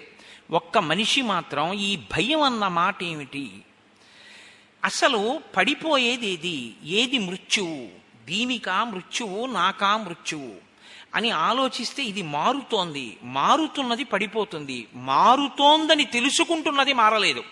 బాల్యాదిశ్యపి జాగ్రదాదిషు తదా సర్వాస్వస్థాస్యపి వ్యావృత్తా సనువర్తమానమిహివేత్యంత స్ఫురంతం సదా స్వాత్మానం ప్రకటీకరోతి భజతాం యో భద్రయా ముద్రయా తస్మై శ్రీ గురుమూర్తయే నమయిదం శ్రీ దక్షిణామూర్తయే అంటారు శంకర భగవత్పాదులు. మారిపోతున్నటువంటి శరీరాన్ని, మారుతున్న అవస్థల్ని మారకుండా చూస్తున్నదోటి ఉంది. ఇది పడుకుంది, ఇది లేచింది, ఇది చేస్తోంది, ఇది చూస్తోంది. ఇది ఒకప్పుడు పటుత్వంగా ఉండేది, దీని జుత్తి ఇప్పుడు తెల్లబడిపోతోంది, దీని గడ్డం ఇప్పుడు తెల్లబడిపోతోంది, దీనికి ఇప్పుడు పన్ను ఊడిపోయింది. చూస్తున్నదోటి ఉంది, దానికి మాత్రం వృద్ధాప్యం లేదు, దానికి యవ్వనం లేదు, దానికి బాల్యం లేదు, కాబట్టి దానికి మరణం లేదు. అది నేను, నేను మారని దాన్ని అని తెలుసుకున్న నాడు ఈ శరీరం పడిపోవడం ఆఖరం. ఇక మళ్ళీ పుట్టడం అన్నది లేదు. చమత్కారంగా ఒక కవి అన్నాడు, ఈశ్వర నీకు నేను చేసే ఆఖరి నమస్కారం ఇది అన్నాడు. ఏమంటావేమో, గత జన్మలలో నమస్కారం చేయలేదు కాబట్టి ఇప్పుడు పుట్టాను, ఇప్పుడు చేశాను కాబట్టి పుట్టాను, కాబట్టి ఇదే ఆఖరి నమస్కారం. కాబట్టి ఆ ప్రజ్ఞ భాషించడం, సర్వే లోకహితే రతాః. తాను భయము నుంచి తప్పుకోవాలి, ఇతరుల ప్రా ఇతర ప్రాణులను నిష్కారణమైన భయమునకు గురి చెయ్యకూడదు. మీరు బాగా జ్ఞాపకం పెట్టుకోండి ఒక విషయాన్ని, మిమ్మల్ని తీసుకెళ్ళి ఎన్ని సుఖకరమైన వస్తువుల మధ్య కూర్చోపెట్టినా శాంతి అన్న మాట మీ మనసులో లేకపోతే మీకు అవి సుఖమును ఇయ్యజాలవు. బాగా విచారణ చేయండి నేనన్నమాట. నన్ను తీసుకెళ్ళి ఏసీ హాల్లో కూర్చోపెట్టి, హోమ్ థియేటర్ అయ్యా, ఎవరు లేరు, నీకు ఇష్టంగా నర్తనశాలలో పద్యాలు కాబట్టి అదిగో నీకు చూపిస్తున్నాను చూడు, అదిగో ఆ పద్యాలు విను ఒకసారి, నీకు మహాభారతం విరాట పర్వంలో పద్యాలంటే చాలా ఇష్టంగా చూడు, అదిగో ఆ ఘట్టం చూపిస్తున్నాం అన్నారనుకోండి, నా మనసులో ఏదో అశాంతికారకమైనటువంటి విషయం ఒకటి దొల్లుతోంది అనుకోండి. ఇప్పుడు నాకు ఆ నర్తనశాల చూస్తున్నా, ఏసీ థియేటర్లో ఉన్నా నాకు చెమటే పడుతూ ఉంటుంది. నేను మధ్య మధ్యలో ఇలా తల తిప్పేదో ఆలోచిస్తూ గోళ్ళు గిల్లుతుంటే నా మిత్రుడు అంటాడు, ఏం అలా ఉన్నావు, నర్తనశాలలో చూపిస్తున్నా చెమట పడుతోంది ఏం నీకు అంటే, కాంచనమయ వేదిక కనత్కేతనోజ్వల విభ్రమము వాడు కలశజుండు అని వినపడచ్చు. మనసేది ఇక్కడ లేదు శాంతి. ఇక్కడ శాంతి ఉంటే బాహ్యంలో మీరు ఎక్కడ ఉండండి, మీరు ప్రశా సంతోషంగా ఉంటారు. సంతోషం అనకు హేతువు మీలోని శాంతి. మీకు శాంతి సంతోషకారకమైనట్టే ఎవరి సంతోషానికి కారకమైనా వాళ్ళ మనసులో శాంతి. దాన్ని భగ్నం చెయ్యడం మీ హక్కు కాదు. ఇది సర్వేలోక హితేరతాః. ఇదొక్కటి మీరు తెలుసుకుంటే చాలు. వ్యాసుడు సమస్త వాంగ్మయాన్ని నిర్మించాడు. శిష్యులన్నారు అష్టాదశ పురాణాలు, ఇన్ని గ్రంథాలు, ఇన్ని వ్యాఖ్యానాలు, బ్రహ్మసూత్రాలు, భాగవతం ఏం చదవం, వీటన్నింటి సారాంశం రెండు శ్లోకాల్లో చెప్తారా అని అడిగారు. వ్యాసుడు అన్నాడు, దానికి రెండు శ్లోకాలు ఎందుకు మళ్ళీ సారాంశం చెప్పేదానికి, ఒక్క పాదంలో చెప్తాను బాగా వినండి అన్నాడు. ఏమిటో తెలుసా సారాంశం అంతా? సమస్త వాంగ్మయానికి కూడాను పరులకు ఉపకారము చెయ్యడమే ధర్మం, పరులను పీడించడమే అధర్మం. అదే ఈ సమస్త వాంగ్మయానికి కూడా సారాంశం. అదొక్కటి తెలుసుకోండి చాలన్నాడు. అదే వేద ధర్మం కూడా. అయినప్పుడు మీరు ఇతరుల శాంతికి భంగము కాని రీతిలో ప్రవర్తించడం అలవాటైతే అది ఎక్కడి నుంచి రావాలి? గురుబోధ జీర్ణం అవ్వాలి లోపల. ఎప్పుడూ గురువుగారు పక్కన ఉండరు. ఏది పక్కన ఉంటుంది? లోపలికి వెళ్ళినటువంటి గురువాక్యం మీకు తోడుగా ఉంటుంది. మా గురువుగారు ఇలా చెప్పారు, నేను అలాగే ప్రవర్తిస్తాను. ఈ గురువాక్యం మిమ్మల్ని ఎప్పుడు నిలబెడుతూ ఉండాలి. అందుకే తల్లిదండ్రులు గొప్పవారా గురువు గొప్పవాడా అంటే గురువే గొప్పవాడు. తల్లిదండ్రులు ఉపాధినిచ్చారు, మళ్ళీ ఇంకో ఉపాధిలోకి వెళ్లకుండా చేయగలిగిన వాడు గురువు. కాబట్టి తల్లిదండ్రుల కన్నా గురువే గొప్పవాడు. ఆ గురువాక్యం ఇక్కడ ఉండాలి.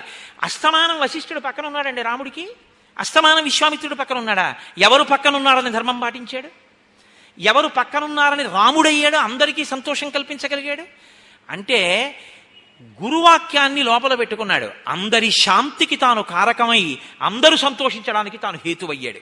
ఇది నువ్వు కావాలని చెప్పడం రామాయణం తప్ప, రాముడికి సర్టిఫికెట్ ఇవ్వడానికి నువ్వు రామాయణం చెప్పకు.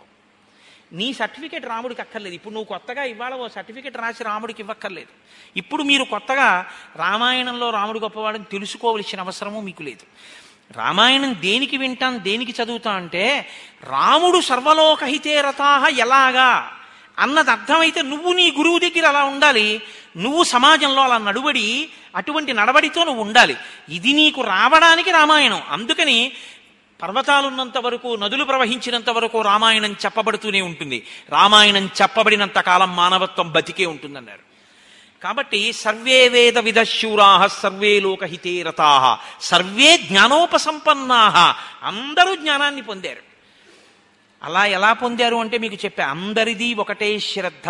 ఒకానొకప్పుడు ప్రజాపతి ఇద్దరు శిష్యుల్ని కూర్చోబెట్టుకున్నాడు, విరోచనుడు, ఇంద్రుడు. కూర్చోబెట్టుకుని పాఠం చెప్పాడు. ఆయన కొంతవరకు విన్నాడు విరోచనుడు. చాలు, శరీరంతో మనం పొందవలసినటువంటి సుఖశాంతులు, భోగభాగ్యాలు, వీటి గురించి విన్నాను, ఇంకా ఆత్మ గొడవ మనకెందుకని చెప్పేసి ఇంక అక్కడి నుంచి వినడం మానేశాడు ఆయన శ్రద్ధతో. ఆయన ఏ స్థాయిని పొందాడు? అన్నీ విన్న దేవేంద్రుడు ఏ స్థాయిని పొందాడు?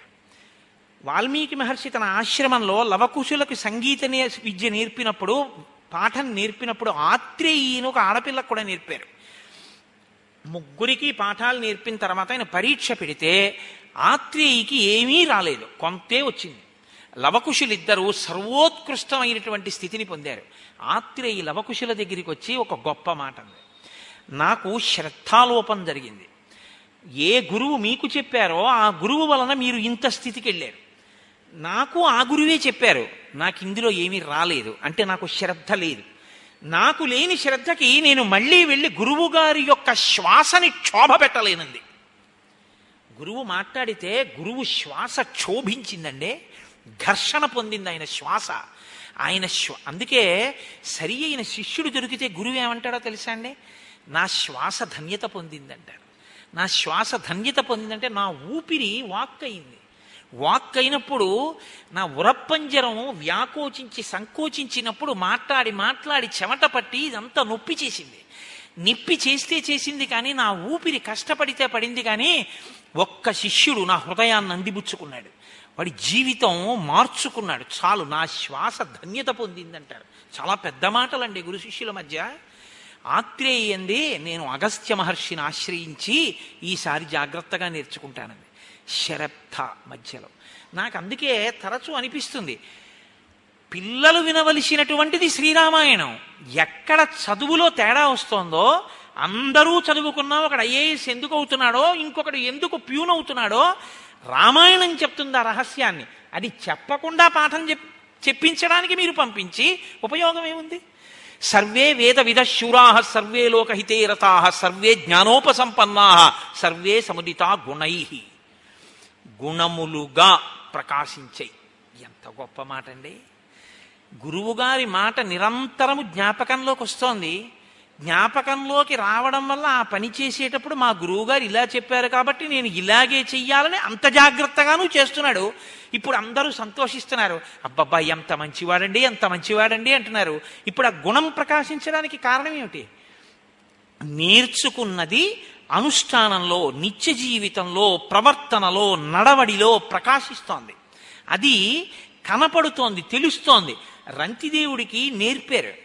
రంతిదేవుడు ధర్మం గురించి నేర్చుకున్నాడు, పరోపకారం గురించి నేర్చుకున్నాడు. చిట్ట చివర ఆయన చేసిన ఉపకారానికి, ఇప్పుడు నేను రంతిదేవోపాఖ్యానం అంతా ఎక్కడ చెప్తాను, ఈశ్వరుడే ప్రత్యక్షమై నీకేం కావాలని అడిగాడు. ఆయన ఏం వరం అడిగాడో తెలుసా అండి?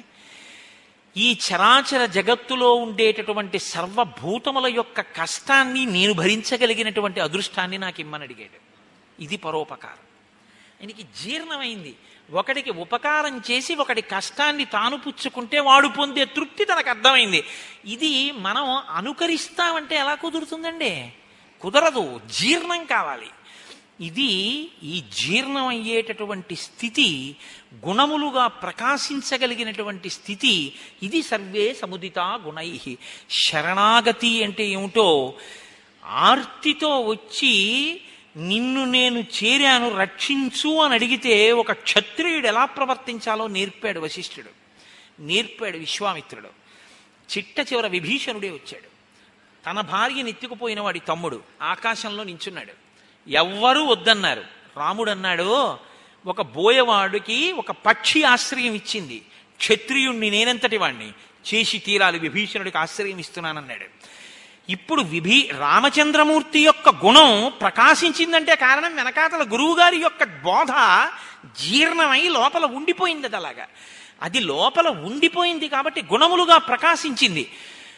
అలా కాకుండా సుచీంద్రంలో ధర్మరాజు గారు అంటారు, మీరు సుచీంద్రం క్షేత్రానికి వెడితే ధర్మరాజు గారి విగ్రహం ఉంటుంది. ఓ చీపురు పుల్ల మీకు ఇచ్చి ఆయన చెవులో పెట్టండి అంటారు. అది ఎందుకంటే బాబు ధర్మరాజు గారి చెవులో చీపురు పుల్ల పెట్టడం ఎందుకన్నారు అనుకోండి, మీరు పెట్టండి పర్వాలేదంటారు. మీరు ఆ చీపురు పుల్ల ఇట్నుంచి పెడితే ఇట్నుంచి బయటకు వచ్చేస్తుంది. ధర్ సుచీంద్రంలో ధర్మరాజు గారు అంటే ఆయన అంటారు అంటే ఏమిటంటే ఆయన కూర్చుంటాడు, వింటుంటాడు. ఇందులో పొల్లు అక్కర్లేనిది ఉంది అని ఆయనకు అనిపించింది అనుకోండి, ఆయన ఏం చేస్తారంటే శ్రీ విద్యే శివవామ భాగ నిలయే శ్రీరాజరాజార్చితే అని లోపల స్తోత్రం చేస్తుంటాడు, పైకి ఆ ఆ అంటుంటాడు. కాసేపు ఆగి చెప్తున్నవాడు ఏదో అడుగుతాడు, ఏమన్నారు అంటాడు. రెండు మూడు మాటలు అయ్యాక ఆయనకు అర్థం అవుతుంది, నేను పరధ్యానంగా ఉన్నాడు వింటలేదని, లేచి వెళ్ళిపోతాడు. సుచీంద్రంలో ధర్మరాజు అంటే పొల్లు వినడు, పనికొచ్చేదైతే వింటాడు, ఇట్నుంచి విని ఇట్నుంచి వదిలేస్తాడు. కాబట్టి అలా వదిలేసేది కాదు గురుబోధ అంటే. గురుబోధ అంటే పట్టుకుని ఇక్కడ పెట్టుకోవాలి. నేను అందుకే మీతో విజ్ఞాపన చేశాను, రామాయణం చెప్పడం అంటే ఏమిటంటే, రామాయణం చెప్పడం ఒక శ్లోకం అంత గంభీరంగా ఉంటుంది. భగవాన్ రమణులు ఒక మాట అంటుండేవారు, మిగిలిన వారి మాటలన్నీ కూడా జంతువుల యొక్క పక్షుల యొక్క కూతలు, గురువుగారి వాక్కు సింహ గర్జన అని ఎవరైనా. ఎంత పెద్ద మాట చూడండి! పక్షులు బోల్డ్ అరుస్తూ ఉంటాయి, పట్టించుకుంటారేంటి మీరు? తెల్లవారు కట్ట మీ పని మీది. ఏవో జంతువులు అరుస్తున్నాయి, ఎక్కడ కుక్క అరుస్తోందంటారు, మీ పని మీరు చేసుకుంటారు. అదే ఒక సింహం ఒక కొండ కొన మీద కూర్చుని ఒక్కసారి ఇలా కలయి తిరిగి చూసి ఒక పెద్ద గర్జన చేసిందనుకోండి, ఇక మళ్ళీ ఎక్కడ జంతువు ఉండదు, అన్నీ పారిపోతాయి గుహల్లోకి. ఒక్కసారి గురువాక్యం కాని శ్రద్ధతో లోపలికి వెళ్ళిందనుకోండి, కోట్ల కోట్ల జన్మల నుంచి లోపల తిష్టవేసినటువంటి సమస్తమైనటువంటి దురల్వాట్లు, పిచ్చి పిచ్చి ఆలోచనలు ఎగిరిపోతాయంతే. గురువాక్యం తిరుగుతుంటుంది లోపల. అందుకే గురువాక్యం సింహ గర్జన అనేవారు భగవాన్ రమణులు. సర్వే వేద విదశూరాహ వదిలిపెట్టేస్తాను ఆ శ్లోకం అక్కడతో. సర్వే లోకహితే రతాః సర్వే జ్ఞానోపసంపన్నాః సర్వే సముదితా గుణైః. అలా మహానుభావులు పెరిగి పెద్దవాళ్ళు అవుతున్నారు. గజస్కంధే అశ్వపృష్ఠే చ రథచర్యాసు సమ్మతః ధనుర్వేదే చ నిరతః పితృశుశ్రూ పితృ శుశ్రూషణే రతః. వాళ్ళు ప్రత్యేకించి రామచంద్రమూర్తి గజస్కంధే ఏనుగు యొక్క కుంభస్థలం మీద కూర్చుని యుద్ధం చెయ్యడంలో, అశ్వపుష్ఠేచ గుర్రం యొక్క వీపు మీద కూర్చుని యుద్ధ చే యుద్ధం చేయడంలో ఆయన అలాగే రథం మీద కూర్చుని యుద్ధం చేయడంలో, ధనుర్వేదంలో ఎంతటి ప్రజ్ఞని పొందినటువంటి వాడంటే పితృ శుశ్రూష చెయ్యడంలో, అంటే తండ్రి గారి యొక్క సేవ చెయ్యడంలో ఆయనకు ఆయనే సాటి. అంతటి మహావీరుడుగా రూపుదిద్దుకున్నాడు. సర్వప్రియకరస్తస్య రామస్యాపి శరీరతః లక్ష్మణో లక్ష్మి సంపన్నో బహిప్రాణ ఇవాపరః. ఈ శ్లోకం గురించే నేను మీకు విజ్ఞాపన చేశాను. వశిష్ఠ మహర్షి పేరు పెట్టడానికి కారణం ఇది. సర్వప్రియకరస్తస్య, రామచంద్రమూర్తి ఎప్పుడూ అందరికీ రమ్యమైనటువంటి మూర్తిగానే కనపడేవాడు. కానీ లక్ష్మణమూర్తి మాత్రం రామస్యాపి శరీరతః, ఎప్పుడూ రాముడికి తన శరీరంతో కూడా సేవ చేస్తూ ఉండాలి. లక్ష్మణో లక్ష్మీ సంపన్నో, లక్ష్మణుడు లక్ష్మీ సంపన్నుడు. దేనిచేత? ఎప్పుడూ ఆయన రామచంద్రమూర్తి కాళ్ళు పట్టకపోతే, రాముడితో కలిసి అన్నం తినకపోతే అది ఆయనకి భోజనం కాదు. వెనకటికి ఒక కవి అంటుండేవారట, మా ఊళ్ళో చూడాలి పౌర్ణమి చంద్రుడు అని. వాళ్ళ ఊళ్ళో పౌర్ణమి చంద్రుడిని చూడండి. పౌర్ణమి చంద్రుడు ఎక్కడైనా పౌర్ణమి చంద్రుడు కాడా అంటే కాదు, మా ఊళ్ళో పౌర్ణమి చంద్రుడే పౌర్ణమి చంద్రుడు అనేవాడు. ఎందుకంటే తను చదువుకున్న ఊరు, తను చదువుకున్నటువంటి ఇల్లు, ఆ ఇంటి అరుగు మీద కూర్చుని పౌర్ణమి చంద్రుడిని చూస్తే ఆయనకి పౌర్ణమి చంద్రుడిని చూసినట్టు ఉండేది. చూడండి, కొంతమంది అంటుంటారు, మా ఆవిడ లేదు, రెండు రోజుల నుంచి అసలు అన్నం తిన్నట్టు లేదండి అంటాడు. అన్నం తిన్నట్టు లేదేమిటి, తిన్నావుగా అంటే ఆవిడ పక్కన లేదు, అందుకని ఆయనకి భోజనం భోజనంలా లేదనమాట, బలం ఇవ్వలేదు. అంటే ప్రీతి ఆవిడ మీద ఉంది, అందుకని ఆవిడ చేత చారు అన్నం పెట్టినా ఆయనకి ఐదు బి కాంప్లెక్స్ ఇంజక్షన్లు చేయించుకున్నట్టు ఉంటుంది. అలా రామస్యాపి శరీరత, రాముడి పక్కన ఉండాలి లక్ష్మణుడు ఎప్పుడు. అంతగా సేవించాడు. ఏదో పక్కన కూర్చోవడం అంటే ఉతిన పక్కన కూర్చోవడం కాదు, ఆయనకి ఎప్పుడు సేవ చేస్తూ ఉండాలి. లక్ష్మణో లక్ష్మి సంపన్నో బహిప్రాణ ఇవాపరః, లోపల రాముడి ప్రాణం మనకి దర్శనీయం కాదు, కనపడదు. లోపల రాముడి ప్రాణాన్ని బయట చూడాలంటే లక్ష్మణుణ్ణి చూడాలన్నారు. ఇది చాలా పెద్ద మాట తెలుసా అండి. లోపలి ప్రాణం పోతే ఏమవుతుందండి? శివమునకు శీకి కొమ్ము పైకి లేస్తుంది కదా. లక్ష్మణుడు వెళ్ళిపోతే ఏమవ్వాలి అప్పుడు? రాముడు బయట ప్రాణం అయితే రాముడి యొక్క శరీరమే పడిపోవాలి కదా.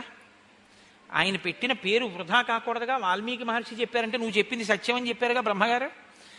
రామావతార పరిసమాప్తి చేయించవలసి వస్తే ఉత్తరాఖండలో మొదట లక్ష్మణుణ్ణి తీసుకెళ్ళిపోయారు. అందుకే లక్ష్మణుణ్ణి దూరంగా తీసుకెళ్ళిపోతే, లక్ష్మణుడు రాముణ్ణి విడిచిపెట్టి ఉండలేక సరయూ ప్రవేశం చేసేస్తే, రాముడు కూడా ఉండలేక అవతార పరిసమాప్తి చేసేశాడు సరయులోకి వెళ్ళి.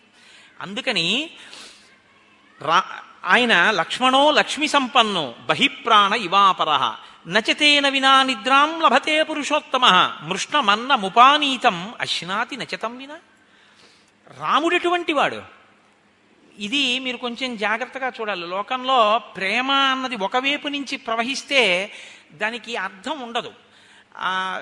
నిర్బంధ ప్రణయము అని నేను అన్నాను అనుకోండి, హాస్యాస్పదమైన మాట కింద ఉంటుంది అది. అంటే బలవంతంగా నేను మిమ్మల్ని ప్రేమించమని అడగడం. అదేమిటి? మీరు నన్ను ప్రేమించడం అన్నది మీరు చేయాలి అంతే. మీరు నాకు నమస్కారం చేయడం అన్నది మీరు చేయాలి, అంతేగాని మీరు నన్ను ప్రేమించండి అని నన్ను నేను శాసించాను అనుకోండి, అది ప్రేమ ఎలా అవుతుందండి? వీడి ధూర్తతనం మండిపోను అని ఏదో చేయాలంతే. ఇప్పుడు నిర్బంధ ప్రణయం ఎటువంటిదో, ఒకడే రెండో వాడిని ప్రేమించడం అటువంటిది. దానికి అర్థం ఏమి ఉండదు. ఇంకా యువతల వాడు తొలగతోస్తున్నా వాడు అలా వెంటబడి తిరుగుతుంటే కొంచెం లేఖితనం కింద ఏమిటో పాపం ఆయన ప్రారంభం, ఆయన అలా తిరుగుతుంటాడు, ఆయన కసురుకుంటూ ఉంటాడు అనిపిస్తుంది. లక్ష్మణుడు రాముణ్ణి శరీరంతో సేవించకుండా ఉండలేడు, అంత ప్రేమ. మరి రాముడో? రాముడుట నచతేన వినా నిద్రాం, పక్కన లక్ష్మణుడు లేకపోతే రాముడికి నిద్ర పట్టదుట. మీరు ఒకటి బాగా గుర్తుపెట్టుకోండి, నిద్ర పట్టడం అన్న మాట మహర్షి వేశారంటే ఆయన అమాయకుడే ఇవి లేదు. లోకంలో మీ అంత మీరు తెచ్చుకోలేంది ప్రధానమైన వాటిల్లో నిద్రయే.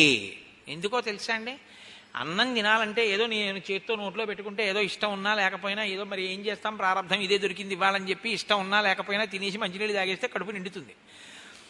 నిద్రపోతాను, పది గంటల పది నిమిషాలకు నేను నిద్రించుచున్నాను అని పడుకున్నాను అనమాట, పట్టద్దు. అది రావాలని అంటే మీరు పడుకోవడం కాదు, అది మిమ్మల్ని ఆవహించాలి కదా. పడుకోవడం అంటే మీరు ఏం చేస్తారండి, నిద్రపోవడం అంటే మిమ్మల్ని అది ఆవహించడానికి ప్రతిబంధకములు ఏవి ఉంటాయో ఆ ప్రతిగం ప్రతిబంధకములను తొలగించి ఏర్పాటు చేసుకుంటారు. దోమ కుడితే నిద్ర పట్టదు, దోమలు కుట్టకుండా ఆలౌట్ పెట్టుకుంటారు. గాలి లేకపోతే నిద్ర పట్టదు, ఏసీ వేసుకుంటారు. మెత్తగా ఉండకపోతే నిద్ర పట్టదు, పరుపు వేసుకుంటారు. ఆ తర్వాత చలేస్తే నిద్ర పట్టదు, దుప్పటి కప్పుకుంటారు. తలగడ వాసన వస్తే నిద్రపట్టదు, గలీబ్ మార్చుకుంటారు. చెమటకంపు కొడితే నిద్రపట్టదు, ఓ శుభ్రమైన చొక్కా వేసుకు పడుకుంటారు. నిద్ర రాలేదు మీకు, అప్పుడు ఇవన్నీ ఏమైనట్టు? పరుపు నిద్ర ఇవ్వలేదా అండి మీకు అని అడిగాను అనుకోండి నేను. ఇటు పరుపు నిద్ర ఇవ్వడం ఏమిటి అని అడగరా? నిద్ర ఎందుకు రాదు అంటే భౌతిక ఉపకరణముల వలన కాదు నిద్ర వచ్చేది, మనస్సు ప్రశాంతంగా ఉంటే నిద్ర వస్తుంది. మీరు బాగా గుర్తుపెట్టుకోండి. అన్నీ ఉన్నా ఏదో మనస్సు అశాంతిగా ఉండి ఎలా ఉన్నారో ఏమిటో అది ఇది బెంగగా ఉందనుకోండి, రాత్రి పది గంటలకి ఆర్ఏసీ నం ఏదో వెయిటింగ్ లిస్ట్ నెంబర్ వన్ ఖచ్చితంగా కన్ఫర్మ్ అయిపోతుందండి అన్నారు. తీరా మీరు మీ అబ్బాయిని రాత్రి తొమ్మిదిన్నరకి తీసుకెళ్ళి, నాన్నగారండి ఎలాగో రిజర్వేషన్ దొరుకుతుంది కదండి, ఎండన పడివాడు పనులన్నీ చేసుకొచ్చి తల పగిలిపోతుంది, నాన్నగారండి రేపు ఆఫీస్కి వెళ్ళి బోల్డంతా పని చేయాలి, రిజర్వేషన్ ఉంది కాబట్టి ఎక్కి పడుకుంటానండి అని వెళ్ళాడు. కన్ఫర్మ్ అవ్వలేదు, జనరల్ కంపార్ట్మెంట్ ఎక్కించారు, వాడు డోర్ దగ్గర నించున్నాడు, పొద్దున్న ఆఫీస్కి వెళ్ళిపోవాలి, ఒంటి కాలు మీద నించున్నాడు. మీరు ఇంటికి వచ్చారు, ఏది మీరు నిద్రపోండి నేను చూస్తాను,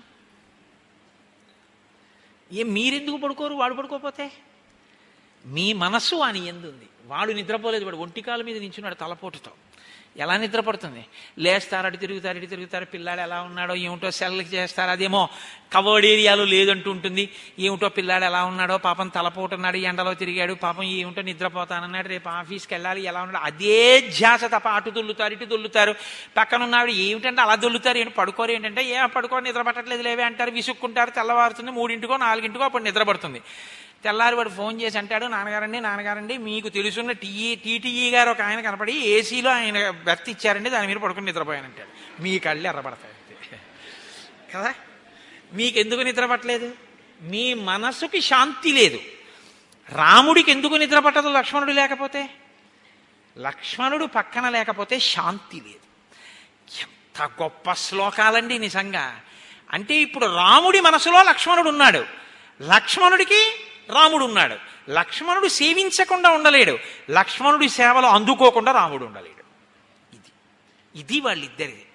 అందుకే రామ లక్ష్మణులు అంటాం, కానీ రాముడి వెనక భరతుడు పుట్టిన రామ భరతులు అనం. ఎప్పుడూ పక్కనే ఉంటాడు. భరత శత్రుఘ్నులు కొన్ని మూర్తులు మీకు కనపడరు, కానీ లక్ష్మణుడు మాత్రం ఎప్పుడూ పక్కనే ఉంటాడు. ఆఖరికి కృష్ణకర్ణామృతంలో లీలాశకుడు ఒక ఆశ్చర్యమైనటువంటి, సరే ఇప్పుడు మళ్ళీ అవన్నీ పట్టుకుంటే ఏమయ్యాను అంటే, సర్వప్రియకరస్తస్య రామస్యాపి శరీరత లక్ష్మణో లక్ష్మి సంపన్నో బహిప్రాణయువాపర నచతేన వినా నిద్రాం లభతే పురుషోత్తమ మృష్ణమన్నముపానీతం అశ్నాతి నచితం వినా. అన్నం అక్కడ మధుర పదార్థాలతో ఉన్నప్పటికీ రాముడికి సహించదుట. ఎందుకు సహించదు? లక్ష్మణుడు పక్కన లేడు. లక్ష్మణుడు ఉంటే సంతోషంగా తినేస్తాడు ఏదైనా సరే, పరుపున్న నిద్రపోడు, ఎందుకంటే లక్ష్మణుడు పక్కన లేడు. ఇది రాముడి మనసులో లక్ష్మణుడి స్థానం.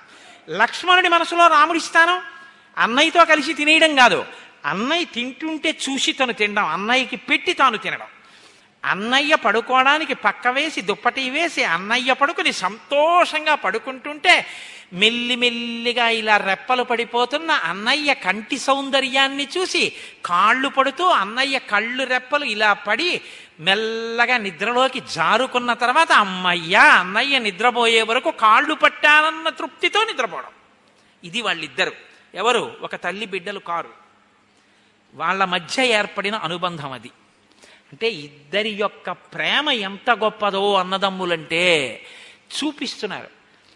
మనం రామాయణం చూస్తే రామాయణ శ్లోకం చెప్పుకోవడం కాదు, పెంచి కష్టపడి పెద్ద చేసి ఉద్యోగం వేయించి వృద్ధిలోకి తెచ్చి స్నాతకం చేసి పెళ్లి చేసినటువంటి అన్నగారు ఊళ్ళోకి వచ్చి ఉన్నాడు అని తెలిసినా తమ్ముడు ఆయనకి అన్నం పెట్టేవాళ్ళు లేక కాదు, పిలిచేవాళ్ళు లేక కాదు, అన్నగారు ఊళ్ళోకి వచ్చారని తెలిసి అన్నగారి వల్ల నేను ఇవాళ ఇంత వృద్ధిలోకి వచ్చానని తెలిసి అన్న పేరు చెప్పుకుని నేను కొన్ని పనులు చేయించుకుంటున్నానని తెలిసి అన్నని ఇంటికి భోజనానికి కూడా రమ్మని పిలవని ద్రోహులైన తమ్ముళ్ళు ఉన్నారు.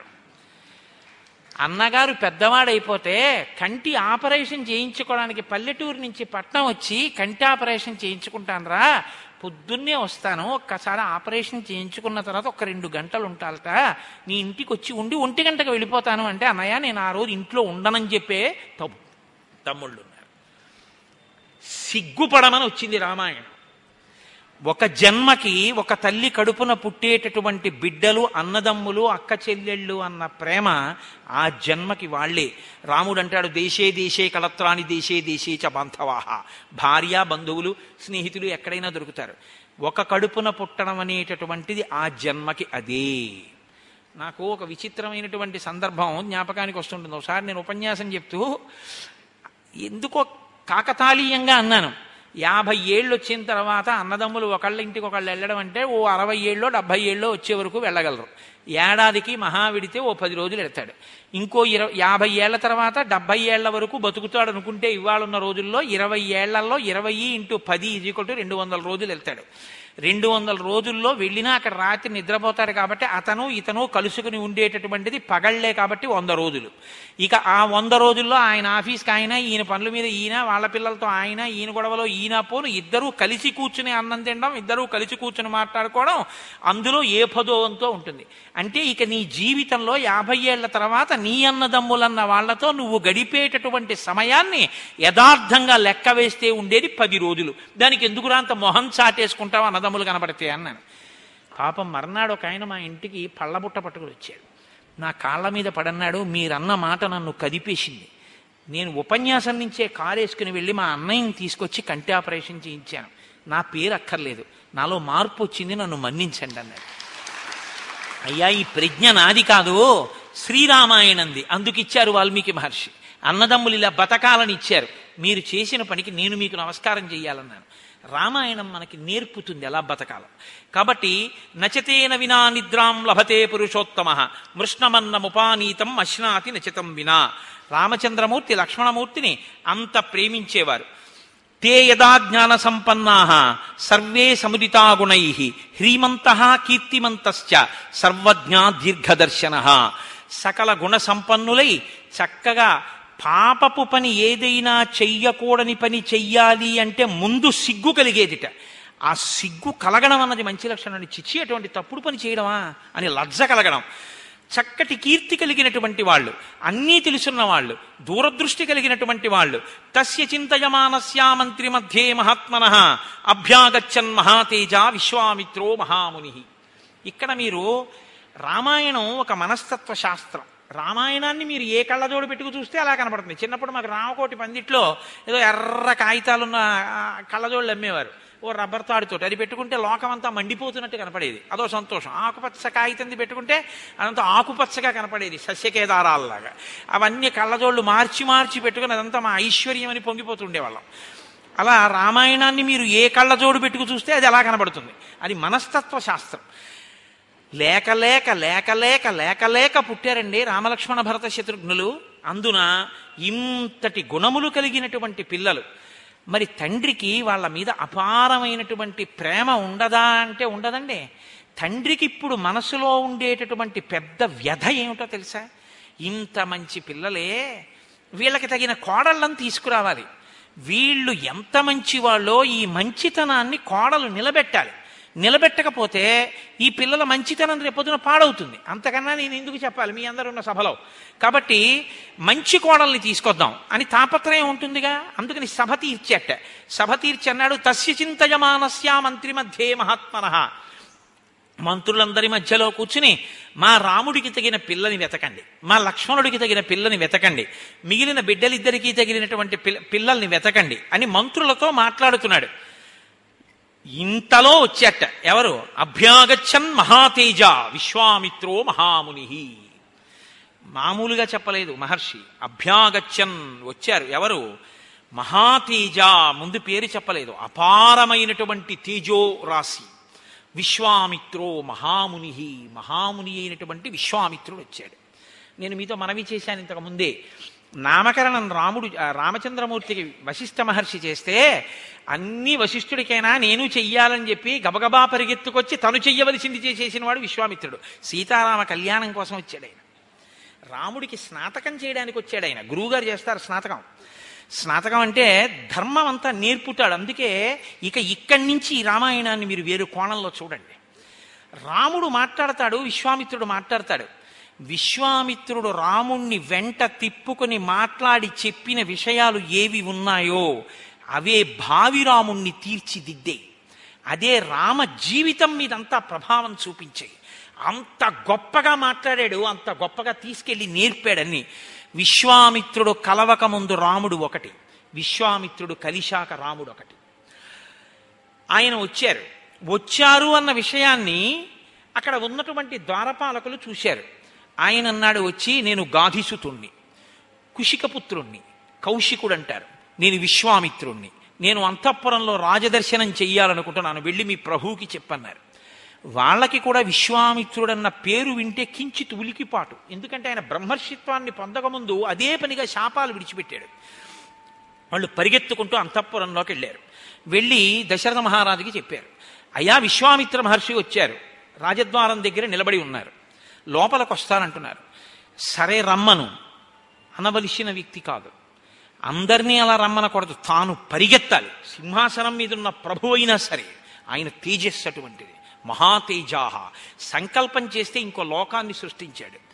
దశరథుణ్ణి పడగొట్టడం పెద్ద లెక్క కాదు కాబట్టి ఇప్పుడు పరిగెడుతున్నాడు. ప్రభు అంతటి వాడు కూడా పరిగెత్తుకుంటూ వెళ్ళి చూశాడు.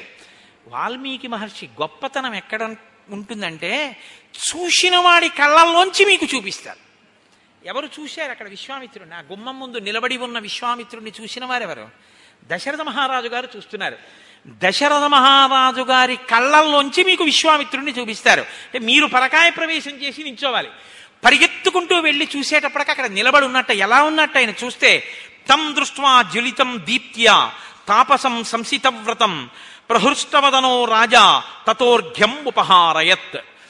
ఆయన జ్వలిస్తున్నటువంటి శిఖ ఎలా, అగ్నిశిఖ ఎలా ఉంటుందో, ఒక హోమగుండంలో నీతితో తడిపినటువంటి ఆ సమిధని తీసుకెళ్లి వేసినప్పుడు ఒక జ్వాల, ఒక అగ్నిశిఖ పైకి లేస్తే ఎలా ఉంటుందో అలా ఉన్నట్ట తేజస్సుతో ఆయన.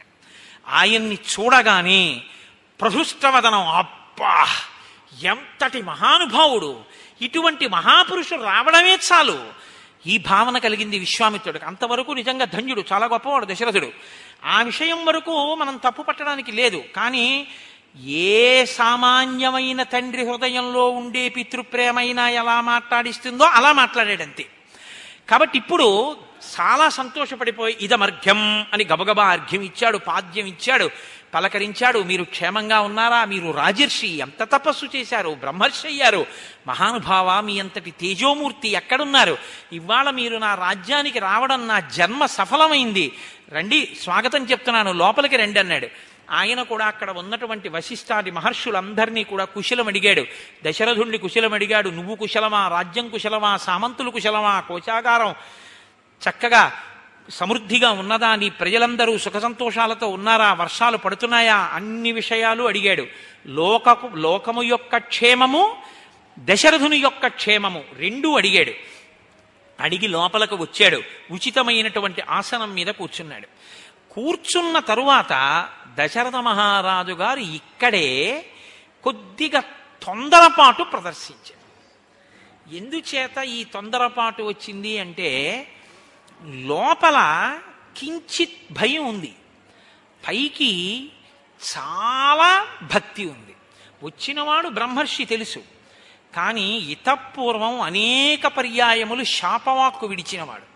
ప్రత్యేకించి అసలు విశ్వామిత్రుడి జీవితంలో కోపం అంతా వశిష్ఠుడి మీదే. తనకి వశిష్ఠుడు కులగురువు, యాగం చేయిస్తే బిడ్డలు పుట్టారు.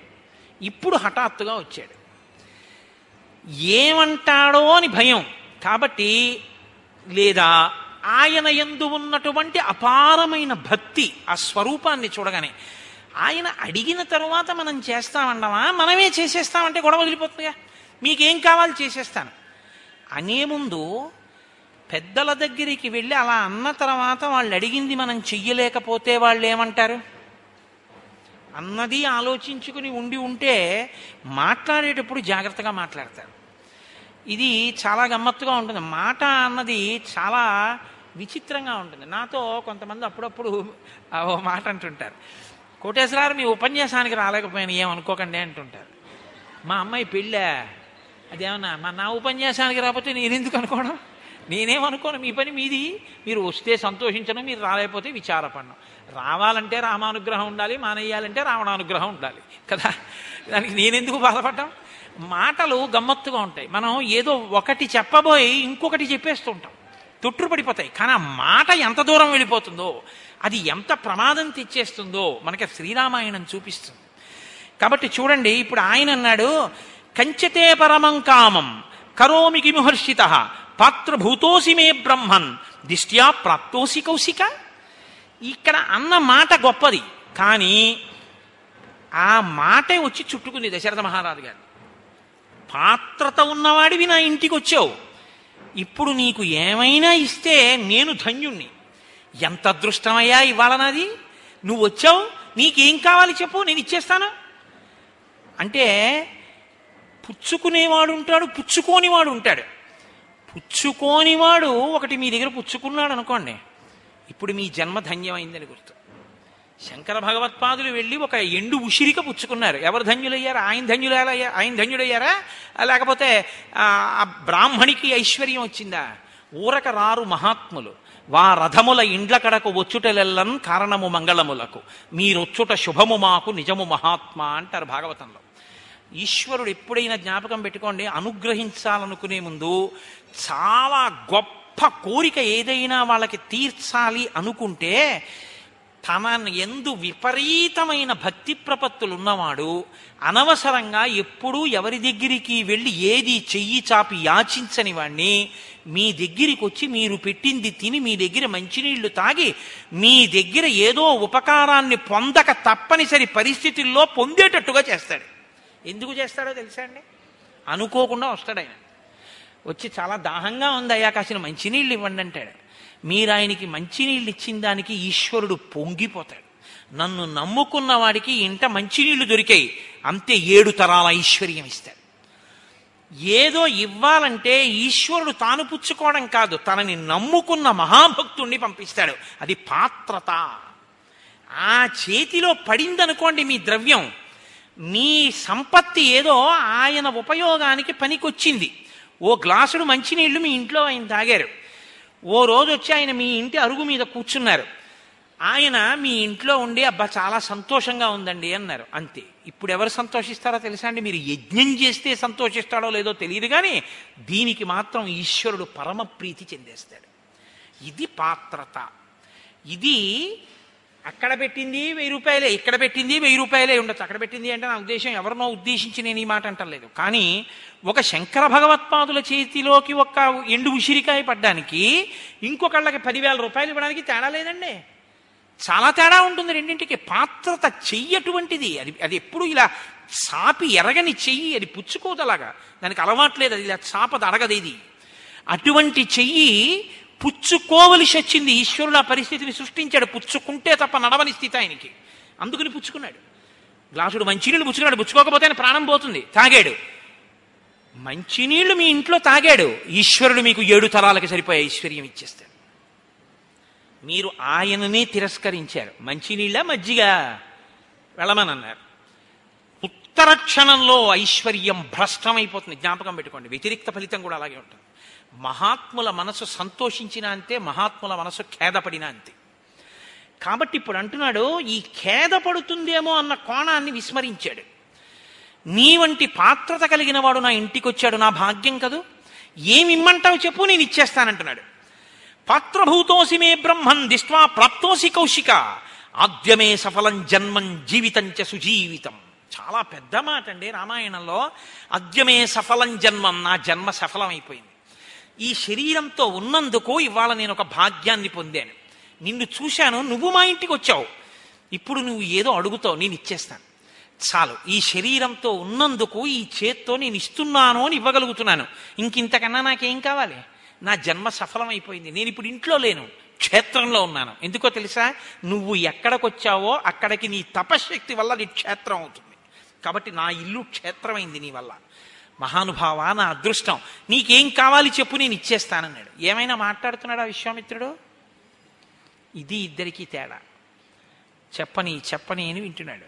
బాగా అననిచ్చాడు అననిచ్చాడు అననిచ్చాడు అన్నీ విని అన్నాడు, అవునులే ఇక్ష్వాకు వంశంలో పుట్టావు, సత్యధర్మములను అనుష్ఠించావు, ధర్మాత్ముడవని మూడు లోకములలో ఖ్యాతి గణించావు, వశిష్ఠుడికి శిష్యుడివి, వశిష్ఠుడి దగ్గర పాఠాలు నేర్చుకున్నావు, ఇప్పుడు గురువుగారికి కూడా పడింది. ఎందుకంటే ఇప్పుడు కాదన్నాడు అనుకోండి, ఆ గురువు గారి పేరు పోతుంది. ఇదా నువ్వు నేర్పింది? ఇస్తాను అని అడగకుండా ఇస్తానని అడిగిన తర్వాత నేను ఇవ్వనంటే చెప్పిన గురువు గారు ఏమైపోతారు? ఇవ్వను అని దశరథుడు అంటే గురువుగారు జోక్యం చేసుకోవాలి వశిష్ఠుడు. ఇది విశ్వామిత్రుడు మాట్లాడితే అలా ఉంటుంది. ఎంత గొప్పగా మాట! నేను అదే మీతో మనవి చేసింది. వాక్ అంటే ఎలా ఉంటుందో రామాయణం చెప్తుంది. అందుకే జిహ్వాగ్రే వర్తతే లక్ష్మి, జిహ్వాగ్రే మిత్రబాంధవాహ, జిహ్వాగ్రే బంధనం ప్రాప్తి, జిహ్వాగ్రే మరణం ధ్రువం. అనకూడని మాట ఒక్కటి గబాల నోటి వెంట అనేసి కారాగారాలకు పోతుంటారు. అనకూడని మాట ఒక్కటి అనేసి మరణం తెచ్చేసుకుంటారు. అనకూడని మాట ఒక్కటనేసి ఐశ్వర్యాన్ని పోగొట్టేసుకుంటారు. అనకూడని మాట ఒక్కటనేసి ఎంత ఉపద్రవమో తెచ్చుకుంటారు. అనవలసిన మాట ఒక్కటని మిత్రులందరినీ సంపాదించుకుంటారు. నాలుక అంత గొప్పదండి. అందుకు కదా శ్రీరామ నీనామం ఎంత రుచిరా, ఎంత రుచి, ఎంత రుచి, ఎంత రుచిరా, పాలు పంచదారుల కన్నా, పెరుగు తేనెల కన్నా శ్రీరామ నీనామం ఎంత రుచిరా అంటాం. ఏమిటండి ఆ మాటకు అర్థం? ఏమైనా అర్థం ఉందా? పాలు నాలుగు మీద వేసుకుంటే రుచి తెలుస్తుంది, పెరుగు తెలుస్తుంది, తేనె తెలుస్తుంది, పంచదార తెలుస్తుంది. రామనామం కాగితం మీద రాసి నాలుగు మీద ఏంటి? ఇటు రుచి ఏమిటి దానికి? కాదు, రుచి అంటే ఏమిటో తెలుసా అండి? నాలుకతో చూసేటటువంటి అనుభవ జ్ఞానం కాదు. రామా, ఈ నాలుకతో తిన్న పాలు, నాలుకతో తిన్న పెరుగు, నాలుకతో తిన్న పళ్ళు ఈ శరీరంలో సప్తధాతువులయ్యాయి. చర్మము, రక్తము, కొవ్వు, మాంసము, అస్థి, శుక్ల, మేధ. ఈ నాలుకతో అన్న రామ ఇంకా మళ్ళీ శరీరంలోకి రాకుండా చేసింది. ఇది దీని శక్తి. కాబట్టి రామ, శ్రీరామ నీనామం ఎంత రుచిరా, దీని శక్తి తెలుసుకున్నాను రా రామ అని చెప్పడం దాని భావం తప్ప. అంతేగాని అరటిపళ్ళలా తీయగా ఉంటుందా అండి, పాలల్లా కమ్మగా ఉంటుందా అండి, ఇది ఇలా ఎందుకు రాశారండి అని అడగకూడదు. అది అనుభవంలోకి తెచ్చుకోవాలి. రసేంద్రియము అంటే నీకు పదార్థముల రుచి చెప్పడం కాదు, రసోవై సహా ఈశ్వరనామం పలకడంలో ఉన్న ఆనందాన్ని కూడా చెప్పాలి. అమ్మయ్యా, ఇవాళ ఎంత సంతోషంగా చెప్పుకున్నానండి శ్రీరామాష్టోత్తరం అని చెప్పుకున్నది అష్టోత్తరం. అంతేగాని విశ్వం విష్ణుహో అదొకటే వినపడుతుంది విష్ణు సహస్రంలో. ఆ తర్వాత ఇంకా వనమాలి, గదీశాంగి వినపడుతుంది. ఎవడి కోసం చదువు? ఎందుకది? ఎవడడిగాడు నేను చదవమని? మానే శ్రీరామ రామ రామే తిరమే రామే మనోరమే అను నీకు టైం లేకపోతే. అంతేగాని ఎందుకు వచ్చిన దిక్కుమాల పరిగెత్తడాలు? కాబట్టి అది నాలుకకు రుచి. నాలుక అన్ని ఇబ్బందులు తెస్తుంది, అంత ఉద్ధరిస్తుంది. కాబట్టి విశ్వామిత్రుడు అన్నాడు, వశిష్ఠ మహర్షి లాంటి గురువు చేత సంస్కరింపబడిన బుద్ధి కలిగిన నీవు ఇంత గొప్పగా మాట్లాడడం ఆశ్చర్యమే ఉంది అన్నాడు. ఇప్పుడు ఎవరు ఉలిక్కి పడాలి? వశిష్ఠుడు. ఎందుకో తెలుసా అండి? ఇప్పుడు ఆయన కానీ అడిగాక ఈయన అయ్య బాబోయ్ ఇలా వేళ్ళు విరిచారనుకోండి, ఆయన ఈయన వంక చూస్తాడు, వశిష్ఠుడి వంక. ఇదే నేర్పావు అని. అప్పుడు ఆయన ఏమనాలి? నోరు మొయ్యి, నీకేం తెలుసు ఆయన అడిగింది అనాలి. అనాలా వద్దా? వశిష్ఠుడు అలా జోక్యం చేసుకునేటట్టు విశ్వామిత్రుడు చేయగలిగాడు. ఇది ఆయన ప్రజ్ఞ. పాపం అమాయకుడు ఎవరు పుత్ర వ్యామోహంతో తొందరపడిపోయి ఓ మాట్లాడేస్తున్నాను మాట్లాడేస్తున్నాను మహా అడిగితే ఏం అడుగుతాడు? ఏదో గుడి కడుతున్నానంటాడు, గోపురం కడుతున్నానంటాడు, అంతే కదా అనుకున్నాడు దశరథ మహారాజు. ఆయన అన్నాడు, ఏమీ లేదయా, నీ దగ్గరికి రావడానికి ఒక చిన్న కారణం ఉంది, దానికోసం వచ్చాను. అహం నియమమాతిష్టే సిద్ధ్యర్థం పురుషర్షభ తస్య విఘ్న కరౌ ద్వౌతు రాక్షసౌ కామరూపిణవు. నేను సిద్ధి కొరకు ఒక యాగం చేస్తున్నాను. ఆ సిద్ధి కొరకు యాగం చేస్తున్నప్పుడు ఇద్దరు రాక్షసులు కామరూపంలో వస్తున్నారు. వాళ్ళు రూపం మార్చుకుని వస్తున్నారు, విఘ్నం కల్పిస్తున్నారు. దానివల్ల యజ్ఞం పూర్తవట్లేదు. ఎన్ని మాటలు యజ్ఞం చేసినా విఘ్నం వస్తోంది. అందుకని నేను మళ్ళీ లేచిపోవలసి వస్తోంది. అయితే అలా ఎందుకు లేచిపోతున్నావు? నువ్వు బ్రహ్మర్షివి కదా, నువ్వు ఒక్క సంకల్పం చేసి శాపం విడిచిపెడితే వాళ్ళు చచ్చిపోతారుగా, నువ్వు పూర్తి చేసుకోగలవుగా యాగం. అంటే ఏమైనా నేను కోప్పడతాను, శాపాలు పెడతాను అనుకుంటున్నావేమో, ఇప్పుడు అది మానేశాను, నేను బ్రహ్మర్షిని, నాకు అంతటా ఈశ్వరుడు కనపడుతున్నాడు. అందుకని ఆయన అన్నాడు, నచమే క్రోధముత్స ముత్స్రష్టం బుద్ధిర్భవతి పార్థివ తథా భూతాహి సాచర్య నశాపస్తత్రముచ్యతే. నేను కోపంతో శాపం విడిచిపెట్టకూడదు ఆ యజ్ఞంలో, అందుకని నేను శపించట్లేదు. అందుకని వాళ్ళు ఏం చేస్తున్నారంటే యజ్ఞభంగం చేసేస్తున్నారు. అందుకని ఇప్పుడు ఆ వచ్చినటువంటి వాళ్ళు యజ్ఞభంగం చేసే సమయంలో ఆ ఇద్దరిని చంపడానికి మీ అబ్బాయిని నాతో పంపించన్నాడు. స్వపుత్రం రాజసూ రాజశార్దూల రామం సత్యపరాక్రమం. నీ కొడుకున్నాడే రాముడు, సత్యపరాక్రముడు, చాలా తేజోవంతుడు. కాకపక్షధరం శూలం జ్యేష్టం మే దాతుమర్హసి. అదిగో ఆ జులపాల జుత్తుతో ఉన్న రాముడున్నాడే, గొప్ప అందగాడు, వాణ్ణి నాతో పంపించు, వాడిని తీసుకెళ్తాను, వాడు చంపుతాడు ఆ ఇద్దరు రాక్షసుని అని. రామస్య రాజ్యశార్దూల న పర్యాప్తౌ మహాత్మన నచ పుత్రకృత స్నేహం కర్తుం అర్హసి పార్థివ. ఇప్పుడు దశరథుడు ఏం ఆలోచిస్తాడో కూడా పరకాయ ప్రవేశం చేసి విశ్వామిత్రుడు చెప్పేస్తున్నాడు. అమ్మో, మా అబ్బాయిని పంపించడమా అండి అనకు. ఎందుకన్ అన అనద్దంటున్నానో తెలుసా? నీకేం తెలుసో తెలుసా? నీ కొడుకన్న విషయం ఒకటే తెలుసు తప్ప, ఆయనెవరో నాకు తెలుసు. నేను పంపించమంటున్నాను, నువ్వు పంపించేసేయి. నువ్వేమడిగితే అది ఇస్తానన్నావు, నేను అడిగాను, ఇచ్చేసేయి తప్ప. పుత్రుడి మీద స్నేహంతో, ఆయన మీద ప్రీతితో, అయ్య బాబో ఇస్తే ఏమైపోతుందో అని ఇవ్వడం మాత్రం మానకు. అహంతే ప్రతిజానామి హతౌ తౌ విద్ధి రాక్షసౌ. నీకు నేను ప్రతిజ్ఞ చేసి చెప్తున్నాను, రాముణ్ణి నాతో పంపు, రాక్షసులు మరణించినట్టు అని చెప్పాడు. అంటే ఏమిటి? రాముడు క్షేమంగా ఉంటాడనే కదా. నువ్వు దేనికి భయపడాలి? రాముడికి ఏమైనా అవుతుందేమో అని. రాక్షసులు మరణిస్తారు, నేను ప్రతిజ్ఞ చేస్తున్నానన్నాడు బ్రహ్మర్షి. విశ్వాసం అంటే, శ్రద్ధ అంటే, భక్తి అంటే ఏమిటండి? ఎదురుగుండా వచ్చి అర్ఘ్యం ఇవ్వడం, పాద్యం ఇవ్వడం కాదు, ఆయన చెప్పిన దాని మీద నమ్మకం ఉంచడం కదా. ఇప్పుడు చెప్పాడుగా, ప్రతిజ్ఞ చేసి చెప్తున్నానన్నాడుగా. పైగా ఇంకొక మాట చెప్పాడు, నువ్వింకా అనుమానపడుతున్నావేమో రాముణ్ణి పంపడానికి. అహం వ్యజ్ఞ మహాత్మానం రామం సత్యపరాక్రమం వశిష్ఠోపి మహాతేజ ఏచేవే తపసి స్థితా. రాముడెవరో నీకు తెలియదు. తెలియక నువ్వేమనుకుంటున్నావంటే, పిల్లాడు నా కొడుకు, వాడేమిటి రాక్షసుల్ని చంపడం ఏమిటి, పంపడం ఏమిటి, బాబోయ్ అటు దిటైతే అనే అమంగళాన్ని ఆలోచిస్తుంది. ఇది ఎందుకు ఆలోచిస్తుందని విశ్వామిత్రుడు చెప్పగలిగాడో తెలుసా అండి? నేను అందుకే మీతో మనవి చేశా, రామాయణం మనస్తత్వ శాస్త్రము అని. మీకు ప్రీతి ఎక్కువైపోతే అమంగళాన్ని అది భయపడుతుంది, బాగా గుర్తుపెట్టుకోండి. నా కొడుకు మీద నాకు విపరీతమైన ప్రీతి అనుకోండి, ఎనిమిదింటికి రావలసిన వాడు ఎనిమిది నలభై ఐదు అయిపోయినా రాలేదనుకోండి, వీడిని సైకిల్ స్పీడ్గా తొక్కద్దురా, బ్రేకులు సరిచేయించుకోరా అంటే ఆ బ్రేకులు సరిచేయించుకోడు, స్పీడ్గా తొక్కుకొచ్చేస్తాడు. ఈ మధ్యన అక్కడేమో పెద్ద గొయ్యి తవ్వారు, అది కప్పట్లేదు, వీడు అటువైపు నుంచే వస్తాడు, ఏమైందో ఏమో అంటాడు. ఆ గోతులో పడిపోయాడో, కింద పడిపోయాడో, కాళ్ళు విరిగిపోయాయో, చేతులు విరిగిపోయాయో, హాస్పిటల్కి తీసుకెళ్లారో అనలేడు. మనసు అంగీకరించక ఏమైందో ఏమో అంటాడు. అంతేగాని మాస్టర్ బహుశా తొమ్మిదింటి వరకు కూడా లెక్కలు నేర్పుతున్నాడు, ఉత్సాహంగా నా కొడుకు వింటుంటాడు అంటాడేంటి? అతి ప్రీతి అమంగళాన్ని ఊహించి భయపడుతుంది. కాబట్టి ఇది కనిపెట్టాడు. లేక లేక పుట్టిన పిల్లలు కదండి, బెంగ పెట్టుకుని పంపిస్తే ఏమైనా అయిపోతాడు, ఏమైనా అయిపోతాడు అనుకుంటున్నావేమో, అలా బెంగ పెట్టుకోకు. అహం వేద్మి మహాత్మానం రామం సత్యపరాక్రమం. రాముడు సత్యపరాక్రముడయ్యా, రాముడెవరో నాకు తెలుసు. ఆ నువ్వు అలా అంటున్నావు, కానీ నువ్వు అనుకున్నది నిజమని ఎలా అనుకుంటాను అంటావేమో. వశిష్ఠోపి మహాతేజాయేచేమే తపసి స్థితా. నాకెంత తెలుసో వశిష్ఠుడికి అంత తెలుసు. అడుగు, నీ కొడుకేనో లేకపోతే ఇంకేమన్నానేమో రాముడు, అడుగు చెప్పేస్తాడు వశిష్ఠుడు. ఆయన విష్ణువు అన్న విషయం మాకు తెలుసు, నీకు తెలియదు వచ్చిన గొడవ. కాబట్టి వశిష్ఠుడికి తెలుసు, పోనీ నేను చెప్తే నమ్మవు, వశిష్ఠుడు చెప్తాడు నమ్ముతావా? ఇక్కడున్న తాపసులు చెప్తారు నమ్ముతావా? మేమందరం చెప్తున్నాం, నీ కొడుకు కేవలం నీకు నీ కొడుకులా కనపడుతున్నాడు. నీ కొడుకు కాకుండా ఆయన ఇంకోటి, ఆయన సత్యపరాక్రమం, ఆయన పరాక్రమానికి అడ్డు లేదు, పంపవయ్యా. ఎదితే ధర్మలాభంచ యశశ్చ పరమం భువి స్థితం ఇచ్చసి రాజేంద్ర రామం మే దాతుమర్హసి. నువ్వు రాముణ్ణి నాతో పంపావా, భూమి మీద ధర్మం నిలబడుతుంది, ఆయనకి అపారమైనటువంటి కీర్తి కలుగుతుంది. రాముడు ఎన్నిటిని పొందుతాడో నాతో వచ్చిన తర్వాత నువ్వు చూద్దువు గనివి, పంపించు. ఇది యనుజ్ఞాహ కాకుత్స దదతే తవ మంత్రిణః వశిష్ఠ ప్రముఖాః సర్వే తతో రామం విసర్జయ. నీ చెప్పానని పంపించద్దు, వశిష్ఠుడిని అడుగు నాతో పంపించచ్చో పంపించకూడదు. విశ్వామిత్రుడితో పంపించడానికి అడ్డేమిటండి అని నీకు అనిపిస్తే అప్పుడు పంపించు. నీ మంత్రుల్ని కూడా అడుగు, వాళ్ళు కూడా పంపమంటేనే పంపించు.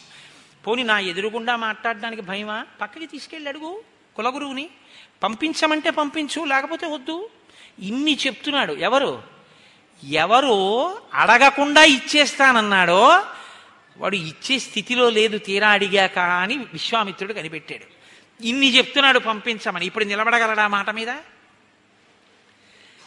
సరే రామా వెళ్ళిపో అని అనలేడు. ఎందుకు అనలేడో చెప్తాడు తప్ప నేను పంపుతానని మాత్రం అనలేడు. ఇది పుత్రవ్యామోహం అంటే, ఇది పుత్రేష. దశరథుడు మాత్రం ఎలా అతీతుడండి, లేక లేక బిడ్డల్ని కన్నవాడు, అందున ధర్మాత్ముడు సుగుణాభిరాముడు, ఏమని పంపిస్తాడు పిల్లాన్ని. ఆయన బాధ ఆయింది, దశరథుడిని చూస్తే జాలే వేస్తుంది పాపం ఒక్కొక్కసారి.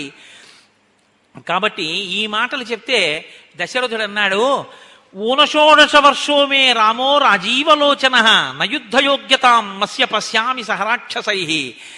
రామచంద్రమూర్తికి ఇంకా పదహారేళ్లు కూడా రాలేదు. పిల్లవాడు రామో రాజీవలోచన, పద్మముల వంటి పద్మముల యొక్క రేకుల వంటి కనురెప్పలున్నవాడు. రాత్రి అయితే పిల్లాడు ఇట్టి నిద్రైపోతాడు. రాక్షసులో రాత్రి యుద్ధం చేస్తారు. ఇంత చిన్న పిల్లాడు రాక్షసులతో యుద్ధం ఎక్కడ చేస్తాడండి. పైగా ఆయనకేమి ఇంకా అస్త్రాలు శస్త్రాలు అవి ఏమీ రావు. వాళ్ళు టక్కులు టమారాలు గారడీలు మాయా విద్యలు రాత్రులు యుద్ధాలు అన్నీ వచ్చిన వాళ్ళు కామరూపులు. వాళ్లతో పిల్లాడా యుద్ధం చేస్తాడు, చెయ్యలేడు. నా మాట వినండి. బాలో అకృత విద్యశ్చ నచవేత్తి నచవేత్తి బలాబలం నచాస్త్ర బల సంయుక్తో నచయుద్ధ విశారద నచాసౌ రాక్షసాం యోగ్య కూటయుద్ధాహితే ధ్రువం విప్రయుక్తో హి రామేణ ముహూర్తమపి నోత్సహే జీవితుం మునిషార్దోలా నరామం నీతుమర్హసి.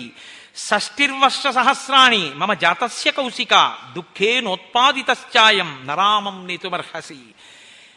ఎందుకు కొడుకుని పంపించచ్చో విశ్వామిత్రుడు చెప్తున్నాడు, ఎందుకు పంపలేడో దశరథుడు చెప్తున్నాడు. ఇప్పుడు ఎవరు ఏదైనా ఇచ్చేస్తానన్నవాడు ఆయన అంటున్నాడు, మీరు దయతలచండి, పిల్లాడు ఏం తెలీదు, యుద్ధానికి వస్తే ఏమైనా అయిపోతాడు, రాక్షసులతో యుద్ధం వాడి వల్ల కాదు. బొత్తిగా పదహారేళ్ళు కూడా లేవు.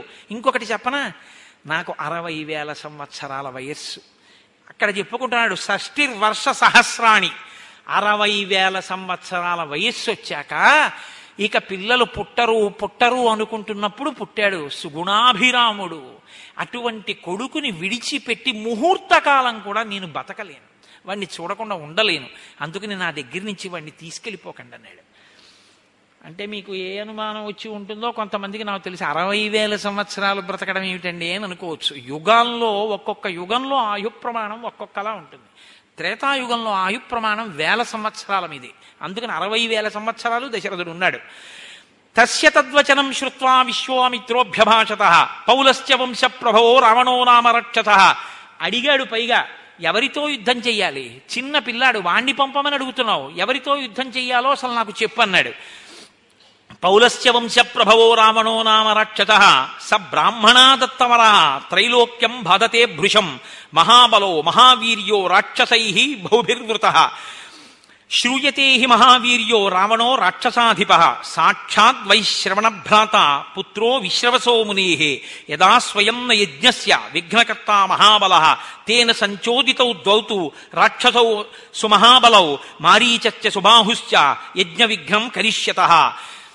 రావణాసురుడు అనేటటువంటి పద తలలు కలిగినటువంటి ఒక రాక్షసుడు చతుర్ముఖ బ్రహ్మగారి గురించి తపస్సు చేసి యక్ష కిన్నెర గంధర్వ కింపురుషాది అనేక జాతుల చేత మరణం పొందకుండా వరాన్ని పొంది ఆ వరముల చేత విశేషమైనటువంటి పరాక్రమం వీర్యం ఉద్ధతి కలిగినటువంటి వాడై లోకాల్ని బాధిస్తూ మహర్షులు యజ్ఞములు చేసుకోకుండా ఇబ్బంది పెడుతున్నాడు. అటువంటి వాడు ఇవాళ తానే స్వయంగా వచ్చి నా యజ్ఞాన్ని విధ్వంసం చెయ్యకపోయినా మారీచుడు సుబాహుడు అనేటటువంటి ఇద్దరు రాక్షసుల్ని తన పనుపున పంపి నా యజ్ఞాన్ని భంగం చేస్తున్నాడు, వాళ్ళని చంపడం కోసం రాముణ్ణి తీసుకెడుతున్నానన్నాడు. ఉన్నవాడు ఉన్నట్టు ఇంకా కింద పడిపోయాడు దశరథుడు. అసలు నేనొస్తానన్నాను, ఇప్పటిదాకా నా సైన్యంతో వస్తానన్నాను, నేను యుద్ధం చేస్తానన్నాను, నేను కూడా రానన్నాడు, నా వల్ల కాదు. రావణాసురుడి పనుపున వచ్చినటువంటి రాక్షసులతో యుద్ధమా, నా వల్ల అవుతుందా, ఈ సైన్యం నిలబడుతుందా, నేను నా సైన్యమే నిలబడవు, ఇక రాముడు నిలబడతాడా, ఇక మీరు అడగవద్దు, నేను ఇవ్వను, నేను పంపనన్నాడు. అన్న తరువాత చూశాడు విశ్వామిత్రుడు, ఆయన ఎక్కువ మాట్లాడాడుగా. ఆయన అన్నాడు, యదీతంతే క్షమం రాజన్ గమిష్యామి యథాగతం విద్యాప్రతిజ్ఞ కాకుత్సా సుఖీభవ సబాంధవ అన్నాడు. హో, ఇన్ని చెప్పినా నీ కొడుకుని పంపించావు, నేను అడగకుండానే నువ్వు అడిగింది ఇస్తాను ఇస్తానని నాకు మాటిచ్చి నేను నోరు విప్పి అడిగిన తరువాత నేను అడిగిందే ఇవ్వలేనని మాట తప్పిన సత్యమునందు ధర్మమునందు నిలబడలేనటువంటి రాజైన ఓ దశరథ, నీవు నీ బాంధవులతో పది కాలములు క్షేమముగా ఉండువుగాక అన్నాడు. ఇప్పుడు శపించలేదు, ఆశీర్వచనం చేశాడు. ఎందుకు? అంత గొప్పవాడివి కాబట్టి, మాట మీద నిలబడలేని వాడివి, ఇంకింతకన్నా బాధ ఇంకోటి ఉంటుందండి అని తిరిగి వెళ్ళిపోతూ వశిష్ఠుడి వంక చూశాడు. చెప్పానుగా విశ్వామిత్రుడు మాట అంటే ఎలా ఉంటుందో. ఇప్పుడు వశిష్ఠుడు అన్నాడు, ఆయనకి కోపం వస్తే విశ్వామిత్రుడంటే సామాన్యుడేం కాదు, మహానుభావుడు ఆయన, గాయత్రీ మంత్ర ద్రష్ట. భూమి అంతా కదిలిపోయిందిట, ముప్పై మూడు కోట్ల మంది దేవతలు భయపడ్డారు ఆయన ఏ వాక్కు విడిచిపెడతాడోనని. అప్పుడు వశిష్ఠుడు అన్నాడు, ఇక్ష్వాకూణాం కులే జాత సాక్షాత్ ధర్మయువాపర ధృతిమాన్ సువ్రత శ్రీమాన్ నధర్మం హతుమర్హసి.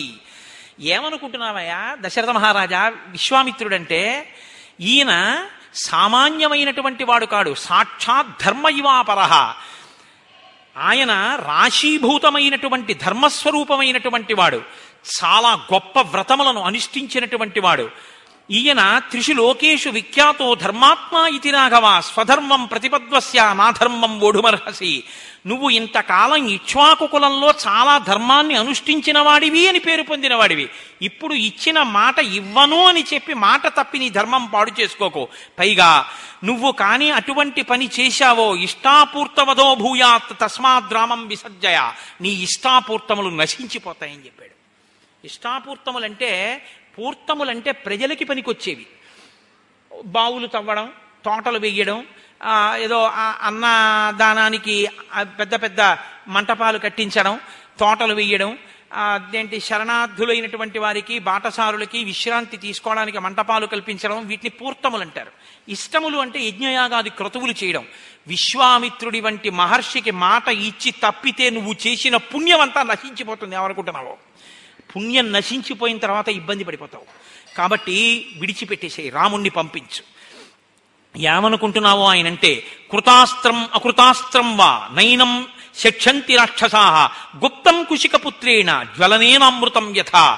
విశ్వామిత్రుడితో నువ్వు రాముణ్ణి పంపించావా, రాముడికి అస్త్రశస్త్రములు తెలిసి ఉండని తెలియకపోని పర్వాలేదు, అమృత భాండాన్ని అగ్నిహోత్రం కాపాడితే ఎలా ఉంటుందో అలా రాముడికి ఏ ఆపద రాదు. ఏష విగ్రహవాన్ ధర్మ ఏష వీర్యవతాంబర ఏష బుద్ధ్యాధికో లోకే తపసశ్చ పరాయణం. విశ్వామిత్రుడంటే సామాన్యుడు అనుకుంటున్నావు, రాశీభూతమైనటువంటి తపస్సు, రాశీభూతమైన ధర్మం, రాశీభూతమైన పరాక్రమం. లోకంలో ఇంకా ఆయన కన్నా బుద్ధిమంతుడు లేడు, అంతటి మహానుభావుడు. ఆయనకి వృషాశ్వుడు అనబడేటటువంటి ఒక రాజు దక్ష ప్రజాపతి కుమార్తెలతో కలిసి తనకి జన్మించినటువంటి అనేక అస్త్రశస్త్రములను ఈయన రాజుగా ఉండగా ధారపోసేశాడు. ఈయనకి తెలుసున్నన్ని అస్త్రశస్త్రములు లోకంలో ఎవ్వరికీ తెలియవు. ఆయన అసలు ఇక్కడికి ఎందుకు వచ్చాడో తెలుసా, ఆయన యజ్ఞాన్ని ఆయన రక్షించుకోలేక కాదు. ఈ మిష పెట్టి నీ కొడుకుని తీసుకెళ్లి తన దగ్గర ఉన్నటువంటి ధనుర్వేదాన్నంతటినీ రాముడికిచ్చి లోకంలో రాముడితో సమానమైన వీరుడు లేడు అన్న రీతిలో తయారు చేయడానికి వచ్చాడు మహానుభావుడు. ఇంటికొచ్చిన శిరిని వదులుకుంటున్నావు, పంపవయ్యా విశ్వామిత్రుడితో. తేషాం నిగ్రహణే శక్తః స్వయం చ కుశకాత్మజః తవ పుత్రహితార్థాయ త్వాం ఉపేత్యాభియాచతే. అడిగినట్టు అడిగిన వాణ్ణి రామచంద్రమూర్తిని ఆయనతో పంపించు అన్నాడు. ఇప్పుడు వశిష్ఠుడి యొక్క మాట వినగానే అమ్మో ఇంత ఉపకారం చేయడానికి వచ్చాడా అనుకున్నాడు. కొడుకుని పిలవండి అనలేదుట. ఇప్పుడు గబగబా లేచాడు. తథా వశిష్ఠే బ్రవతి రాజా దశరథస్తుతం ప్రహృష్టవదనో రామం అజుహావస లక్ష్మణం.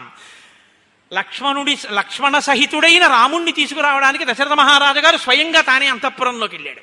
కౌశల్యతో చెప్పాడు, ఇద్దరూ కలిసి ఆశీర్వచనం చేశారు. ఆ కొడుకుని తీసుకొచ్చాడు. సపుత్రం మూర్ధ్యుపాఘ్రాయ రాజా దశరథ ప్రియం దదౌ కుశికపుత్రాయ సుప్రీతేన అంతరాత్మన.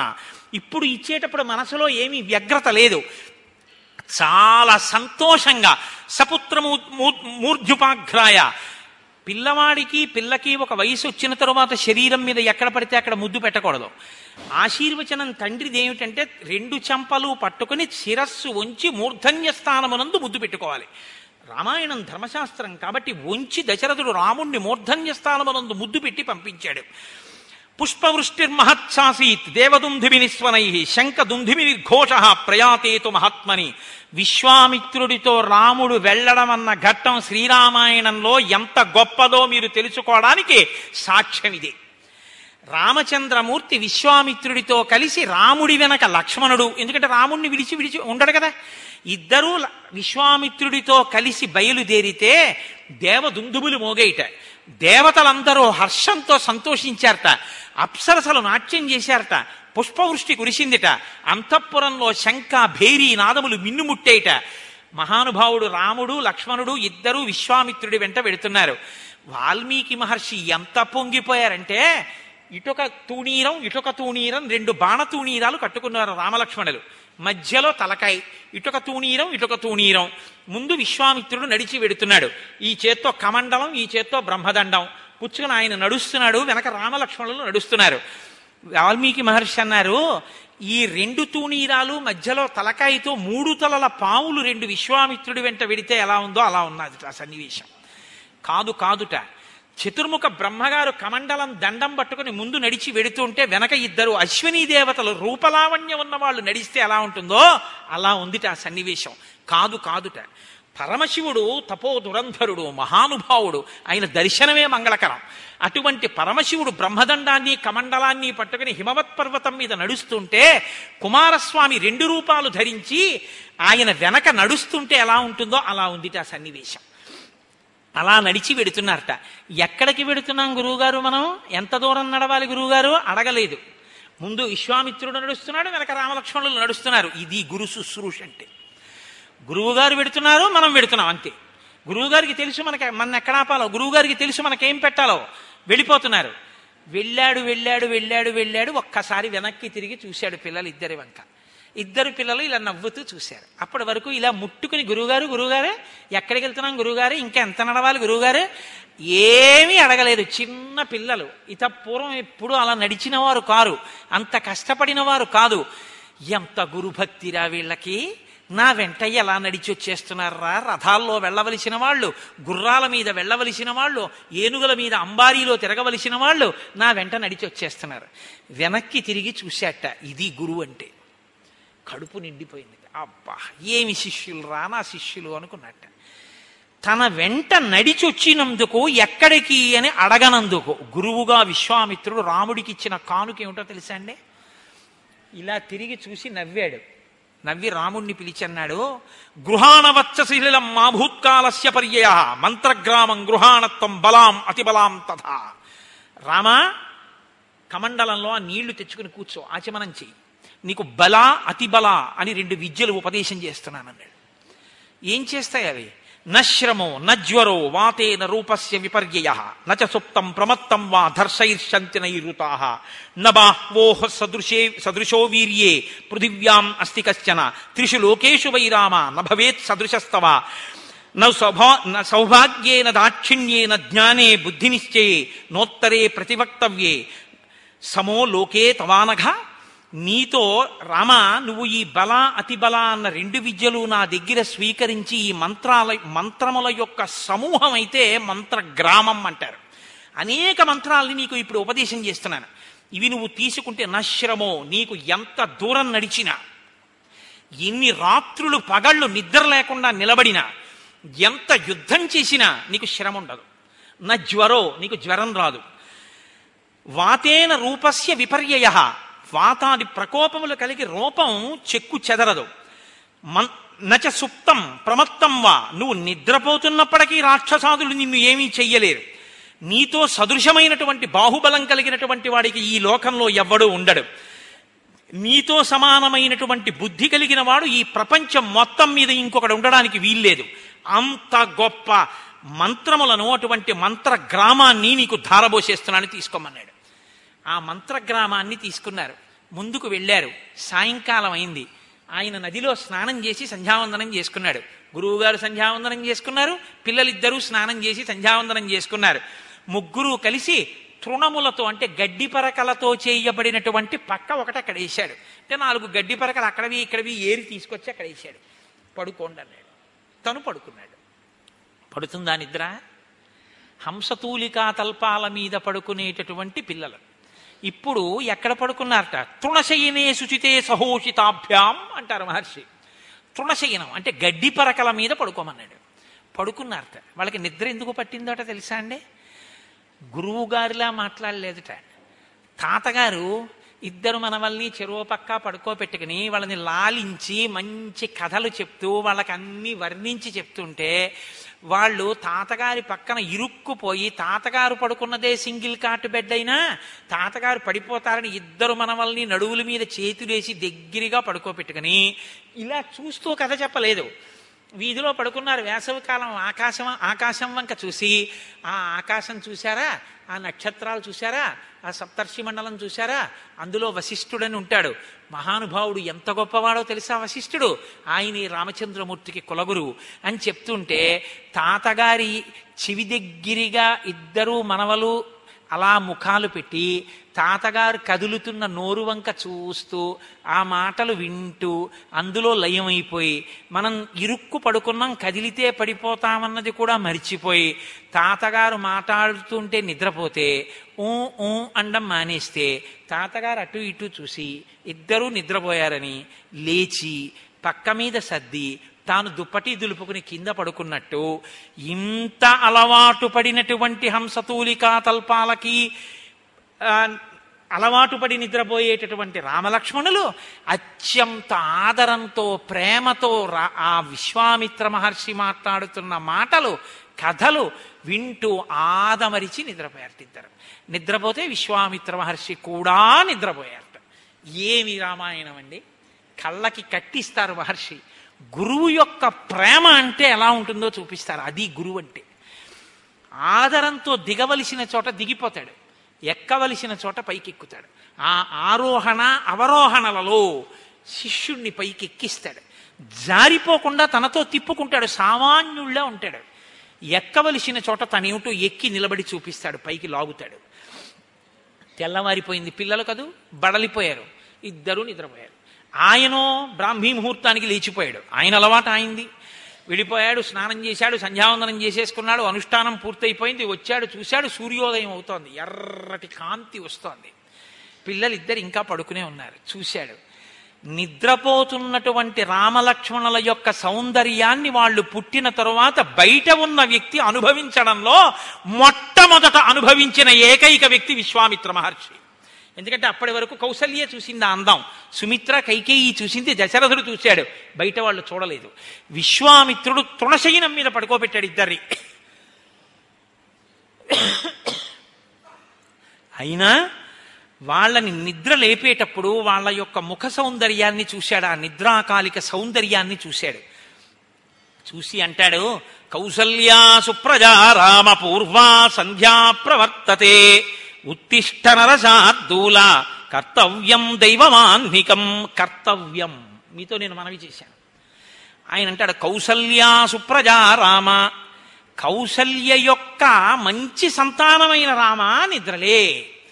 ఇక్కడ బహుభంగిమలు అనుభవించారు పెద్దలు. ఏం దశరథ సుప్రజా రామ అనకూడదు ఏమిటి? సాధారణంగా మనం అప్లికేషన్లో ఐ సిహెచ్ఆర్వివిబి కోటేశ్వరరావు సన్ ఆఫ్ అంటే తండ్రి గారి పేరు రాస్తాం తప్ప అమ్మగారి పేరు రాయం, నాన్నగారి పేరు రాస్తాం. ఈయన తండ్రి గారి పేరు పెట్టి పిలవలేదు. కౌసల్యా సుప్రజా రామ అన్నాడు. ఇన్ని భావాలో తెలుసా అండి మనసులో? మీ నాన్నని వివాహం చేసుకున్న తర్వాత పట్టమహిషి అయినా ఆవిడికి పిల్లలు పుట్టకపోతే సుమిత్రం చేసుకున్నాడు, బాధపడలేదు. నాకు పుట్టలేదు, వాళ్ళకు పుడితే చాలని దశరథుడు తండ్రి కావాలని వ్రతాలు చేసింది మీ అమ్మ. సుమిత్రకి పుట్టకపోతే యవ్వనంలో ఉన్న కైకమ్మని తెచ్చుకున్నాడు. అసలు కౌశల్య ఇంటికి రాకుండా కైకమ్మ మందిరంలో గడిపాడు. ఆవిడికి బిడ్డలు పుట్టకపోయినా ఆవిడ మాటే వినడం మొదలెట్టాడు. అయినా మీ అమ్మ నొచ్చుకోలేదు.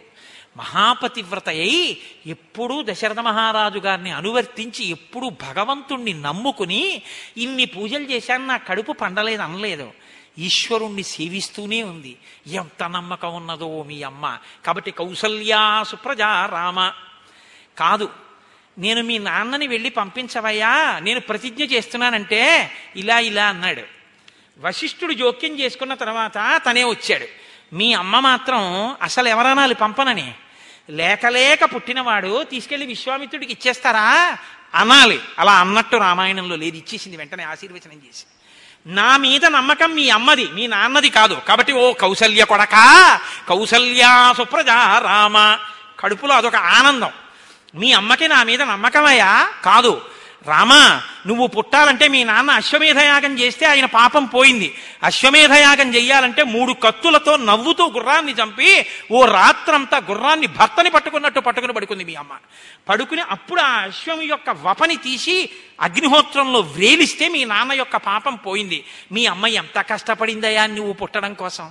కాబట్టి కౌసల్యా సుప్రజా రామ, మనిషిగా ఈ లోకంలో పుడతానని ప్రతిజ్ఞ చేసి విష్ణు విష్ణు భగవాన్ నువ్వు ఈ లోకంలోకి వచ్చావు. మనిషిగా పుట్టాలి అంటే అమ్మ కడుపులో పుట్టు పుట్టాలి అమ్మ కడుపులో పెరగాలి. ఏవి గర్భవాసమయ్యా, అన్ని దేవాలయాలు గర్భాలయాలు అయ్యాయి. అన్ని లోకాలు నిండిపోయినటువంటి విష్ణుతత్వాన్ని తన కడుపులో పొదిగించుకుంది మీ అమ్మ కౌసల్య. కడుపార మోసింది నిన్ను పన్నెండు నెలలు మోసి కౌసల్యానందనుడు అని పేరు తెచ్చుకున్నావు. మీ అమ్మ మొట్టమొదట ప్రసవించినప్పుడు నిన్ను చూసుకుని ఎంత మురిసిపోయిందో, ఇంత ప్రసవ వేదన పడి కన్నాను, సుగుణాభిరాముడు నా తండ్రి ఎంత ముద్దులులుకుతున్నాడో, ఆజానుబాహుం అరవిందదళాయతాక్షం రామం నిశాచర వినాశకరం నమామి అని కన్న కడుపు ఎంత పొంగిపోయిందో. కాబట్టి కౌసల్యా సుప్రజా రామ. మామూలు రామ అంటే ఇంకో రాముడు తిరుగుతున్నాడు, పరశురాముడు, ఆయన వస్తాడేమో అందుని కౌసల్యా సుప్రజా రామ. దశరథుడు పేరెత్తితే ఆయన క్షత్రియులు చంపుతుంటాడు కోపం, కౌసల్య పేరెత్తితే ఆయనతో గొడవ ఉండదు. ఆడదాని పేరెత్తాళ్లే పోన్లేని ఊరుకుంటాడు, వెళ్ళిపోతాడు. అందుకని ఎక్కడైనా ఉన్నాడో ఏమో, నీకు మంగళమగుగాక, నీకు భద్రమగుగాక. కాబట్టి కౌసల్యా సుప్రజా రామ. ఎన్ని భావాలండి విశ్వామిత్రుడే. అందుకే ఇప్పటికీ ఎక్కడ సుప్రభాతం చెప్పినా ముందు ఈ సుప్రభాతమే. మనందరం ఊహ చేసి ఈశ్వరుడు నిద్రపోయాడు అనుకుని లేపుతున్నాం. విశ్వామిత్రుడు నిజంగా తన కన్నుల ముందు నిద్రపోయిన నిద్రపోయాడు మనుష్యుడిగా రాముడు. నిద్రపోయిన రాముణ్ణి నిద్ర లేపాడు. ఆ భాగ్యం విశ్వామిత్రుడికి దక్కింది. కాబట్టి మొట్టమొదట ఈశ్వరుడికి సుప్రభాతం పలికి లేపానన్న ఖ్యాతి యుగాలు మారిపోయినా నాకే దక్కుతుంది. అది వెంకటేశ్వర సుప్రభాతం అని, సింహాచల నృసింహ సుప్రభాతం అని. ముందు మాత్రం కౌసల్యా సుప్రజా రామ పూర్వా సంధ్యా ప్రవర్తతే, నీ చెప్పిన శ్లోకమే చెప్పాలంతే సుప్రభాతం. ఏ దేవాలయంలో ఈశ్వరుణ్ణి లేపినా నేనన్న మాటతోనే లేవాలి. ఆ అదృష్టాన్ని నేను నా సొంతం చేసుకుంటున్నాను. ఇలా సొంతం చేసుకోవడానికి మీ అమ్మ నిన్ను కని నాకు ఇచ్చింది, లేకపోతే నాకు ఎక్కడ దక్కుతుంది. కాబట్టి కౌసల్యా సుప్రజా రామ. ఇన్ని భావాలుట కడుపులో, ఎంత సంతోషమో ఆయనకి. కౌసల్యా సుప్రజా రామ పూర్వా సంధ్యా ప్రవర్తతే. మీ నాన్న నీకు ఉపనయనం చేశాడు, క్షత్రియుడివి, యజ్ఞోపవీతం ఉంది, నువ్వు ధర్మం పాటించాలి. ధర్మం అంటే ఏమిటో లోకానికి చూపించడానికి వచ్చినటువంటి వాడివి. ధర్మం అంటే తెలుసుకోవడం కాదుగా, అనుష్ఠించడంగా. సంధ్యావందనం చెయ్యాలిగా, దాని ఎందు త్వర ఉండాలిగా. మరి సూర్యోదయం అయిపోతే ప్రాయశ్చిత్తంతో సంధ్యావందనం చెయ్యాలిగా, అర్ఘ్యం ఇవ్వాలిగా. అందుకని తొందరగా నువ్వు లేవద్దు, నువ్వు చెయ్యవలసిన పని నువ్వు చెయ్యొద్దు. కాబట్టి అవతల సూర్యోదయం అయిపోతుంది. నిద్రపోతున్న వాడిని కారణం చెప్పకుండా లేపకూడదు. అందుకని కారణం చెప్తున్నాను రామా. పూర్వా సంధ్యా ప్రవర్తతే ఉత్తిష్ట నరశార్తూల. నువ్వేం సామాన్యుడివి కావు, నరులలో శ్రేష్ఠుడివి. రేపు పొద్దున్న యుగాలు మారిపోయినా మనుష్యుడన్నవాడు ఏం చెయ్యాలి అన్నది ఆలోచిస్తే నువ్వు చెప్పినటువంటిది నువ్వు చేసినదే దృష్టిలో పెట్టుకుని చేస్తారు.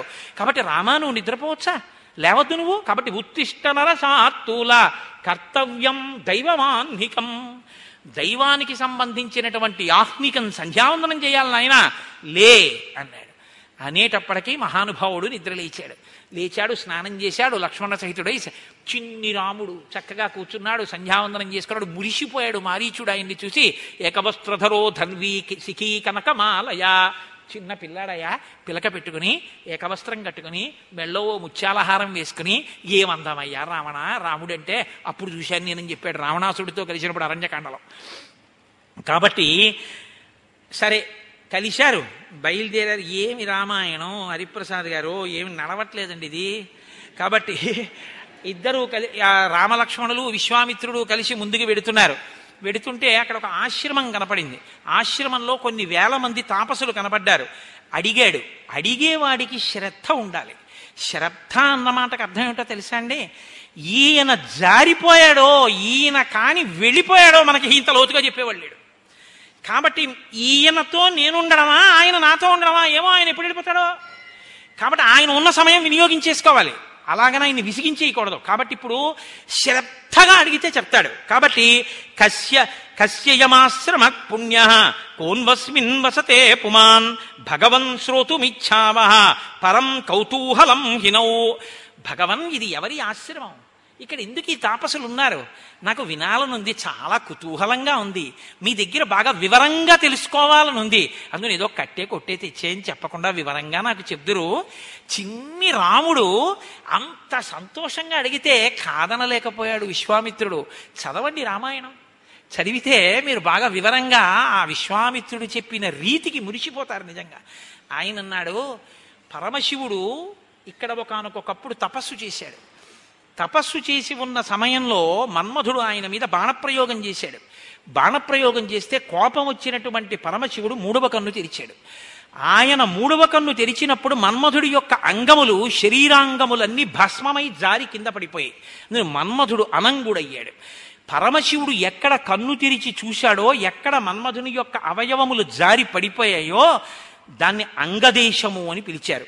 కాబట్టి అనంగ ఇది విఖ్యాత తదా ప్రభృతి రాఘవ సచాంగ విషయ శ్రీమాన్ యంత్రాంగం ప్రముమోచ. ఇది ఈ అంగదేశంలో ఉన్నటువంటి పరమశివుని యొక్క ఆశ్రమం.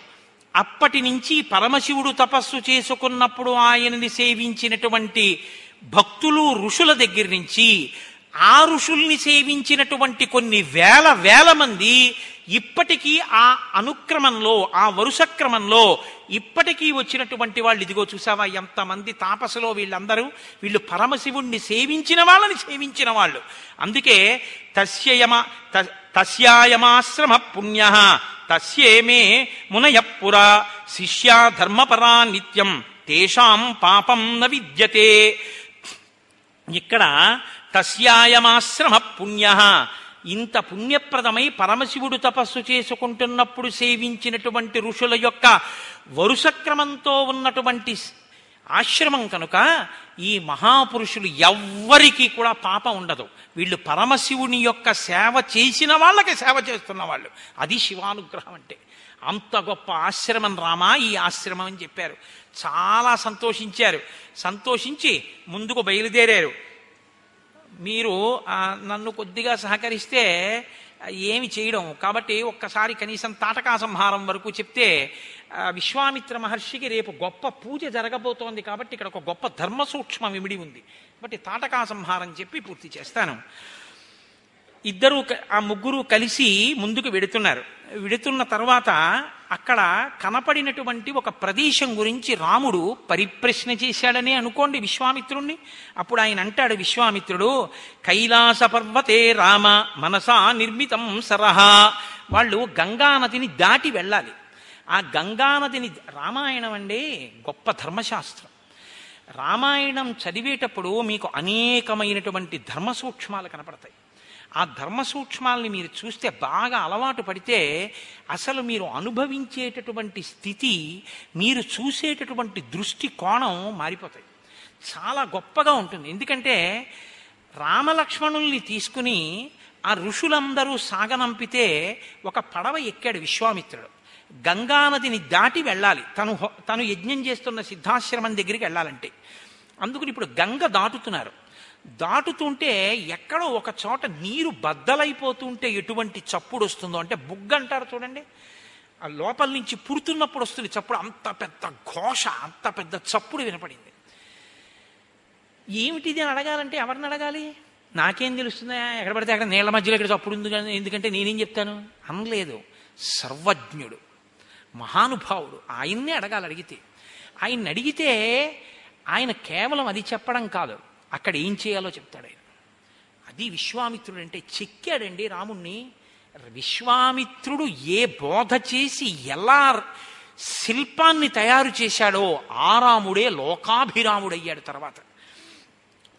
కాబట్టి వాళ్ళు గంగానది మీద పడవలో వెళ్ళిపోతున్నప్పుడు వచ్చినటువంటి పెద్ద శబ్దాన్ని విని రాముడు అడిగాడు, ఏమిటి శబ్దం నీటిలో ఇక్కడ ఒక్కచోట ఎందుకు వస్తోంది ఇలాగని అడిగాడు. అడిగితే ఆయన అన్నాడు విశ్వామిత్రుడు, కైలాస పర్వతే రామ మనసా నిర్మితం సరహ బ్ర బ్రహ్మణానరసార్థూల తేనేదం మనసం సరహ. ఒకానొకప్పుడు కైలాస పర్వతం మీద చతుర్ముఖ బ్రహ్మగారు తన మనస్సుతో ఒక సరోవరాన్ని ఒకదాన్ని సృష్టించాడు. బ్రహ్మగారి యొక్క మనసు చేత సృష్టింపబడిన సరోవరం కనుక దానికి మానస సరోవరము అని పేరు వచ్చింది. అది పరమ పవిత్రమైనటువంటిది, చతుర్ముఖ బ్రహ్మగారి చేత సృష్టింపబడింది. అది పాపరాశిని దగ్ధము చేయగలిగినటువంటిది. ఇంద్రుడంతటి వాడు బ్రహ్మహత్యాపాతకం పోవాలి అంటే ఆ బ్రహ్మ ఆ బ్రహ్మ ఆ మానస సరోవరంలోనే లోపలికి వెళ్ళి తామర తూడులో దాక్కున్నాడు. కాబట్టి ఆ సరోవరం ఏదుందో అందులోంచి మళ్ళీ ఒక నది పుట్టింది. ఆ నది ఈ అయోధ్య పట్టణానికి చుట్టూ తిరుగుతూ ఉంటుంది, చుట్టూ ఉంటుంది. అలా చుట్టూ ఉన్నటువంటి నది ఆ సరస్సులోంచి పుట్టింది కాబట్టి దీనికి సరయు అని పేరు. బ్రహ్మ మనసులోంచి పుట్టింది బ్రహ్మ మానస సరోవరం అయితే అందులోంచి పుట్టింది సరయు. సరయు అందువల్ల చాలా పవిత్రమైన నది. ఆ నది అయోధ్య చుట్టూ తిరిగి, రామ ఇప్పుడు మనం గంగలో ప్రయాణం చేస్తున్నాం కదా, ఇక్కడ గంగలో కలిసింది. ఇప్పుడు గంగా సరయు నది సంగమం జరిగింది. రెండు పరమ పవిత్రమైనటువంటి నదులు కలుసుకున్నటువంటి ప్రదేశం అత్యంత శక్తివంతమై పరమ పవిత్రమై ఉంటుంది. రామ దానిని ఎది యథాలాపంగా దాటి వెళ్ళిపోకూడదు. అది పరమ పవిత్ర ప్రదేశం కనుక కనుక మనం అక్కడ ఒక నమస్కారం చెయ్యాలి. కాబట్టి మీరు తస్యాయమతులశబ్దో జాహ్నవీం అభివర్తతే వారి సంక్షోభజో రామ ప్రణామం నియతక్కురు. ఇక్కడ నువ్వు ఒక నమస్కారం చెయ్యి అన్నాడు. నమస్కారం చేశారు, గంగానదిని దాటారు, కిందకి దిగారు, ముందుకు వెడుతున్నారు. అక్కడ ఒక పెద్ద అరణ్యంలా ఉంది, నిర్మానుష్యమైనటువంటి ప్రదేశం. నాకు శృంగేరి వెళ్ళినప్పుడు అక్కడ అరణ్యాలు చూస్తే ఈ శ్రీరామాయణంలో వర్ణనలే నాకు జ్ఞాపకానికి వచ్చాయి. అది చాలా చీకటి చీకటిగా ఉంది వనమంతా. రాముడు ప్రశ్న వేస్తే ఎంత గొప్పగా ఉంటుందో తెలుసా అండి. అవతలవాడు జవాబు చెప్పకుండా ఉండలేడు, ఎందుకంటే అంత పరిశీలనాత్మకంగా చూసి వేస్తాడు ప్రశ్న. ఆ పిల్లాడు ఎంత గొప్పగా చూశాడురా, ఎంత గొప్పగా చూసి అడుగుతున్నాడురా ప్రశ్న అని యథాలాపంగా అడిగిన ప్రశ్న కాదు. ఉత్సుకతతో, సంతోషంతో, కృతనిశ్చయంతో, తెలుసుకోవాలన్న కుతూహలంతో అడుగుతున్నాడు. చెప్పకుండా ఉండలేడు గురువు, అలా అడుగుతాడు. అందుకని ఎలా అడిగాడో చూడండి. అహోవనమిదం దుర్గం జిల్లికాగణనాదితం భైరవై శ్వాపదై పూర్ణం శకుంతైర్దారుణారుతై. భగవన్, ఏమిటి అరణ్యం అంతా ఇలా ఉంది, ఇక్కడ ఈల పురుగుల గోల వినపడుతోంది అన్నాడు. ఇదో చమత్కారమైనటువంటి మాట. మనమైతే బహుశా కీచురాళ్ల రొద అని ఒకటి అంటుంటాం. కీచురాళ్ళు అదే పనిగా అరుస్తున్నాయి అంటే అక్కడ మనుష్య సంచారం అవి ఇంకా ఎక్కువ లేదు అని గుర్తు. కీచురాళ్ళు అరుస్తుంటాయి. ఈల పురుగుల యొక్క రథ వినపడుతోంది. భాసపక్షులు చేసేటటువంటి ధనులు వినపడుతున్నాయి. శ్రీరామాయణంలో ఇదొక చమత్కారం అండి. అనేకమైన చెట్ల పేర్లు, అనేకమైన పక్షుల పేర్లు, అనేకమైన శకునాల పేర్లు మీకు కనపడతాయి. కొన్ని కొన్ని పక్షులు అరుస్తున్నాయంటే అక్కడ మనుష్యుల్ని తినేసే అలవాటు ఉన్న రాక్షసులు ఉన్నారని గుర్తు. అక్కడ మనుష్యులు తిరగరనమాట, అక్కడే ఆ పక్షులు ఎగురుతుంటాయి. కాబట్టి భైరవైశ్వాపదై పూర్ణం శకుంతైర్దారుణారుతై, భాసపక్షుల యొక్క అరుపులు వినపడుతున్నాయి, ఈల పురుగుల యొక్క రొదలు వినపడుతున్నాయి, క్రూర మృగములు ఒక్కటే ఇక్కడ తిరుగుతున్నాయి. ఇక్కడ ఉండేటటువంటి చెట్లు చూస్తే చండ్ర, నల్లమద్ది, తుమ్మి, కలిగొట్టు, మారేడు మొదలైనటువంటి పెద్ద పెద్ద వృక్షాలతో నిండిపోయి ఉంది. ఎక్కడా మనుష్య సంచారం కనపట్టలేదు, ఒక్క మనిషి లేడు. ఇలా ఎందుకు జరిగింది? దీనికి ఇలా జరగడానికి కారణం ఏమిటి? ఎందుకు ఇలా ఉంది ఈ వనం అంటే ప్రమాదాన్ని శంకించాడు రాముడు. ఇది మనుషులు తిరగట్లేదు, ఇక్కడ ఎవరో మనుషుల్ని తినేవాళ్ళు ఉండాలి, ఇలా ఎందుకుందని అడిగాడు. ఆయన దీర్ఘదర్శనానికి సంతోషించాడు విశ్వామిత్రుడు. సంతోషించి ఆయన అన్నాడు, నాయనా ఇక్కడ ఇది ఎందుకుందో ఈ వనం చెప్తాను, జాగ్రత్తగా విను. ఒకానొకప్పుడు ఇంద్రుడు వృత్రాసురుడు అనబడేటటువంటి ఒక బ్రాహ్మణ వధ చేశాడు. ఆయనని ఆ బ్రహ్మహత్యాపాతకం పట్టుకుంది. పట్టుకుంటే ఆయనకి మలదము, కరుషము అని రెండు ప్రబలై, అంటే విపరీతమైన ఆకలి, శరీరమునందు అశుచి, ఈ రెండు వచ్చాయి. అవి ఆయన వదిలిపెట్టలేదు, ఎక్కడికి వెళ్ళినా వెంటబడ్డాయి. అప్పుడు ఇంద్రుడు ఈ ప్రాంతానికి వచ్చాడు. మహర్షులందరూ ఏం చేశారంటే ఆయన ఒంటికి పట్టిన అశుచిని తొలగించడానికి, ఆయనకి పట్టుకున్న ఆకలిని తొలగించడానికి అభిమంత్రించినటువంటి మంత్రపూతములైన నదీ జలములను తీసుకొచ్చి ఆయనని ఇక్కడ అభి స్నానం చేయించారు. ఆ జలముల చేత ఆయన పాపములు వదిలిపెట్టి ఈ భూమి మీద పడ్డాయి, ఈ భూమి స్వీకరించింది. ఇంద్రుడి యొక్క ఆ మలాన్ని, ఇంద్రుడి యొక్క కరుషము అంటే ఆకలిని ఈ భూమి బుచ్చుకుంది కాబట్టి ఈ రెండు పట్టణానికి మలదము కరుషము అని పేర్లు వచ్చాయి. అలా పేర్లొచ్చిన ఈ రెండు పట్టణాలని చూసి ఇంద్రుడు సంతోషించాడు. మీరు నాకున్నటువంటి ఇబ్బందుల్ని పుచ్చుకున్నారు కనుక మీరు సౌభాగ్యవంతములై జనవంతములై ఐశ్వర్యవంతములై పరిఢవిల్లెదరుగాక అని వరమిచ్చాడు. జనంతో నిండిపోయి ఈ పట్టణాలన్నీ చాలా సంతోషంగా ఉండేవి. కానీ ఇక్కడ తాటక అని పేరు కలిగినటువంటి ఒక రాక్షసి బయలుదేరింది. ఆవిడ ఈ ప్రాంతాన్నంతటినీ కూడా తన ఆధీనం చేసుకుని మనుష్యుల్ని తిరియడం మొదలుపెట్టింది. ఆ కారణం చేత జనం అందరూ వెళ్ళిపోయారు. నిర్మానుష్యములై శోభ తరిగిపోయి ఈ ప్రాంతం అంతా అరణ్యమైపోయింది అన్నాడు. వదిలిపెడతాడా రామచంద్రమూర్తి? కస్యచిత్తథ కాలస్య యక్షీవై కామరూపిణి బలం నాగ సహస్రస్య ధారయంతి తదాహ్యభూత్ తాటకా నామ భద్రం తే భార్యా సుందస్య ధీమతః మారీచో రక్షస పుత్రో యస్యాః శక్ర పరాక్రమః. గురువు గారి ప్రేమ అంటే ఏమిటో మీరు చూడండి. రామ, వేయి ఏనుగుల బలం కలిగినటువంటి ఒక యక్షిణి, ఒక రాక్షసి ఇక్కడ తిరుగుతుంది, మనుషుల్ని తింటుంది అని ఊరుకోవాలి కదా. విశ్వామిత్రుడు అన్నాడు వెంటనే, తాటకా నామ భద్రం తే, ఆవిడ పేరు తాటక, రామ నీకు భద్రమకు కాక. అంటే ప్రేమ. అయ్యో పిల్లల్ని తీసుకొచ్చాను ప్రతిజ్ఞ చేసి, ఆ తాటక ఎక్కడి నుంచి వచ్చి మీద పడుతుందో ఈ పిల్లల మీద, ఈ పిల్లలకి ఏమీ జరగకుండుగాక, రామ నీకు భద్రంతే భద్రంతే. తాటక అన్న రాక్షసి ఇక్కడ తిరుగుతోంది, దానికి వెయ్యి ఏనుగుల బలం. సుందుడు అన్న ఆయన ఆమెకి భర్త, మారీచుడు అన్నవాడు కొడుకు. వాళ్ళ వల్ల ఈ ప్రాంతం ఇలా అయిపోయింది అన్నాడు. ఊరుకుంటాడా రామచంద్రమూర్తి? అలా ఊరుకుంటే ఇంకేమండి. ఆయన అన్నాడు, అలా కాదు మహానుభావ, అసలు తాటకకి శాపం ఎందుకు వచ్చింది? అడిగే ప్రశ్న ఎలా ఉంటుందో తెలుసా అండి, విసిగిస్తున్నట్టుండదు, దానికి జవాబు చెప్పకుండా ఉండలేని స్థితిలో ఉంటుంది, అంత ఉత్సాహవంతంగా ఉంటుంది ఆ ప్రశ్న. వెంటనే రాముడు అన్నాడు, అదేమిటి అల్పవీర్యాయ దా యక్షాః, యక్షులు చాలా అల్పవీరులు, వాళ్ళకేం పెద్ద బలం ఉండదు. యక్షిణి అంటున్నారు కదా, అందులో ఆడది కదా తాటక, అటువంటి దానికి అంత బలం ఎక్కడి నుంచి వచ్చింది? ఉండకూడదు కదా. వెయ్యి ఏనుగుల బలం ఎలా వచ్చింది? ఆవిడైనా ఏనుగుల బలం వస్తే మాత్రం ఈ ప్రాంతాన్ని ఎందుకు ఇలా చేసింది? బ్రహ్మన్ నాకు చెప్పరా. పిల్లాడి వంక చూశాడు, ఏమి ప్రేమ, ఏమి ప్రశ్న వేస్తాడు, ఎంత ఉత్సాహం తెలుసుకోవాలని. నానా తప్పకుండా చెప్తాను మళ్ళీ మొదలు పెట్టాడు. పూర్వమాసీన్ మహాయక్షః సుకేతుర్నామ వీర్యవాన్ అనపత్యః శుభాచారః సచతేపే మహత్తపః. పూర్వకాలంలో సుకేతుడు అని పేరు కలిగినటువంటి ఒక యక్షుడు ఉండేవాడు. ఆయన చాలా గొప్ప ఆచరణ కలిగిన వాడు, చక్కటి ప్రవర్తన ఉన్నవాడు. ఆయన తపస్సు చేశాడు ఒకనొకప్పుడు చతుర్ముఖ బ్రహ్మగారి కోసం. బ్రహ్మగారు ప్రత్యక్షమయ్యారు. ఎవరు తపస్సు చేసినా ఆయన ప్రత్యక్షం అవుతారు, తపస్సు చేయాలి. కానీ చేస్తే ప్రత్యక్షమయ్యాడు. ఏం కావాలన్నాడు? నాకొక గొప్ప కొడుకు కావాలన్నాడు. ఆయనేమి శంకించాడు. ఆయన అన్నాడు, కొడుకు కుదరదు కానీ నీకు వెయ్యి ఏనుగుల బలం ఉన్నటువంటి ఒక ఆడపిల్లని ఇస్తున్నానన్నాడు.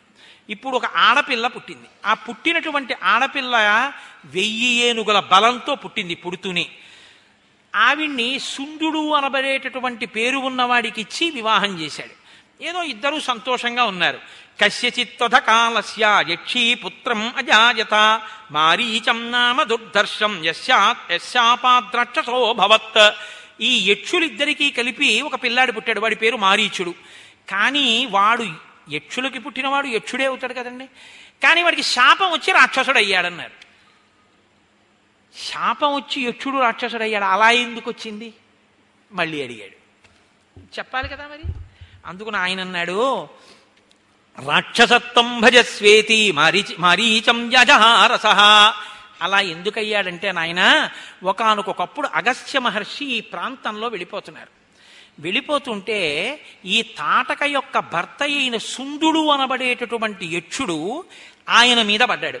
ఎందుకు ఆయన మీద పడుతుంటారంటే, ఆయన పొట్టిగా ఉంటారు అగస్త్య మహర్షి. ఆయన శక్తి తెలుసుకోలేక ఆయన్ని చూస్తే ఏదో పరిహాసం ఆడచ్చు అనుకుని వీళ్ళు వెళ్ళి ఆయన మీద పడుతుంటారు. ఆయన మీద పడ్డారు. ఆయన మహానుభావుడు. ఆయన గురించి బ్రహ్మవైవర్త పురాణంలో ఎంత గొప్పగా చెప్తారో. ఆ సముద్రం అడుగున ద్వారం ఉంది. రాక్షసులందరూ ఆ కింద పడుకునేవారు. వాళ్ళ రాకపోకలు తెలిసేవి కావు.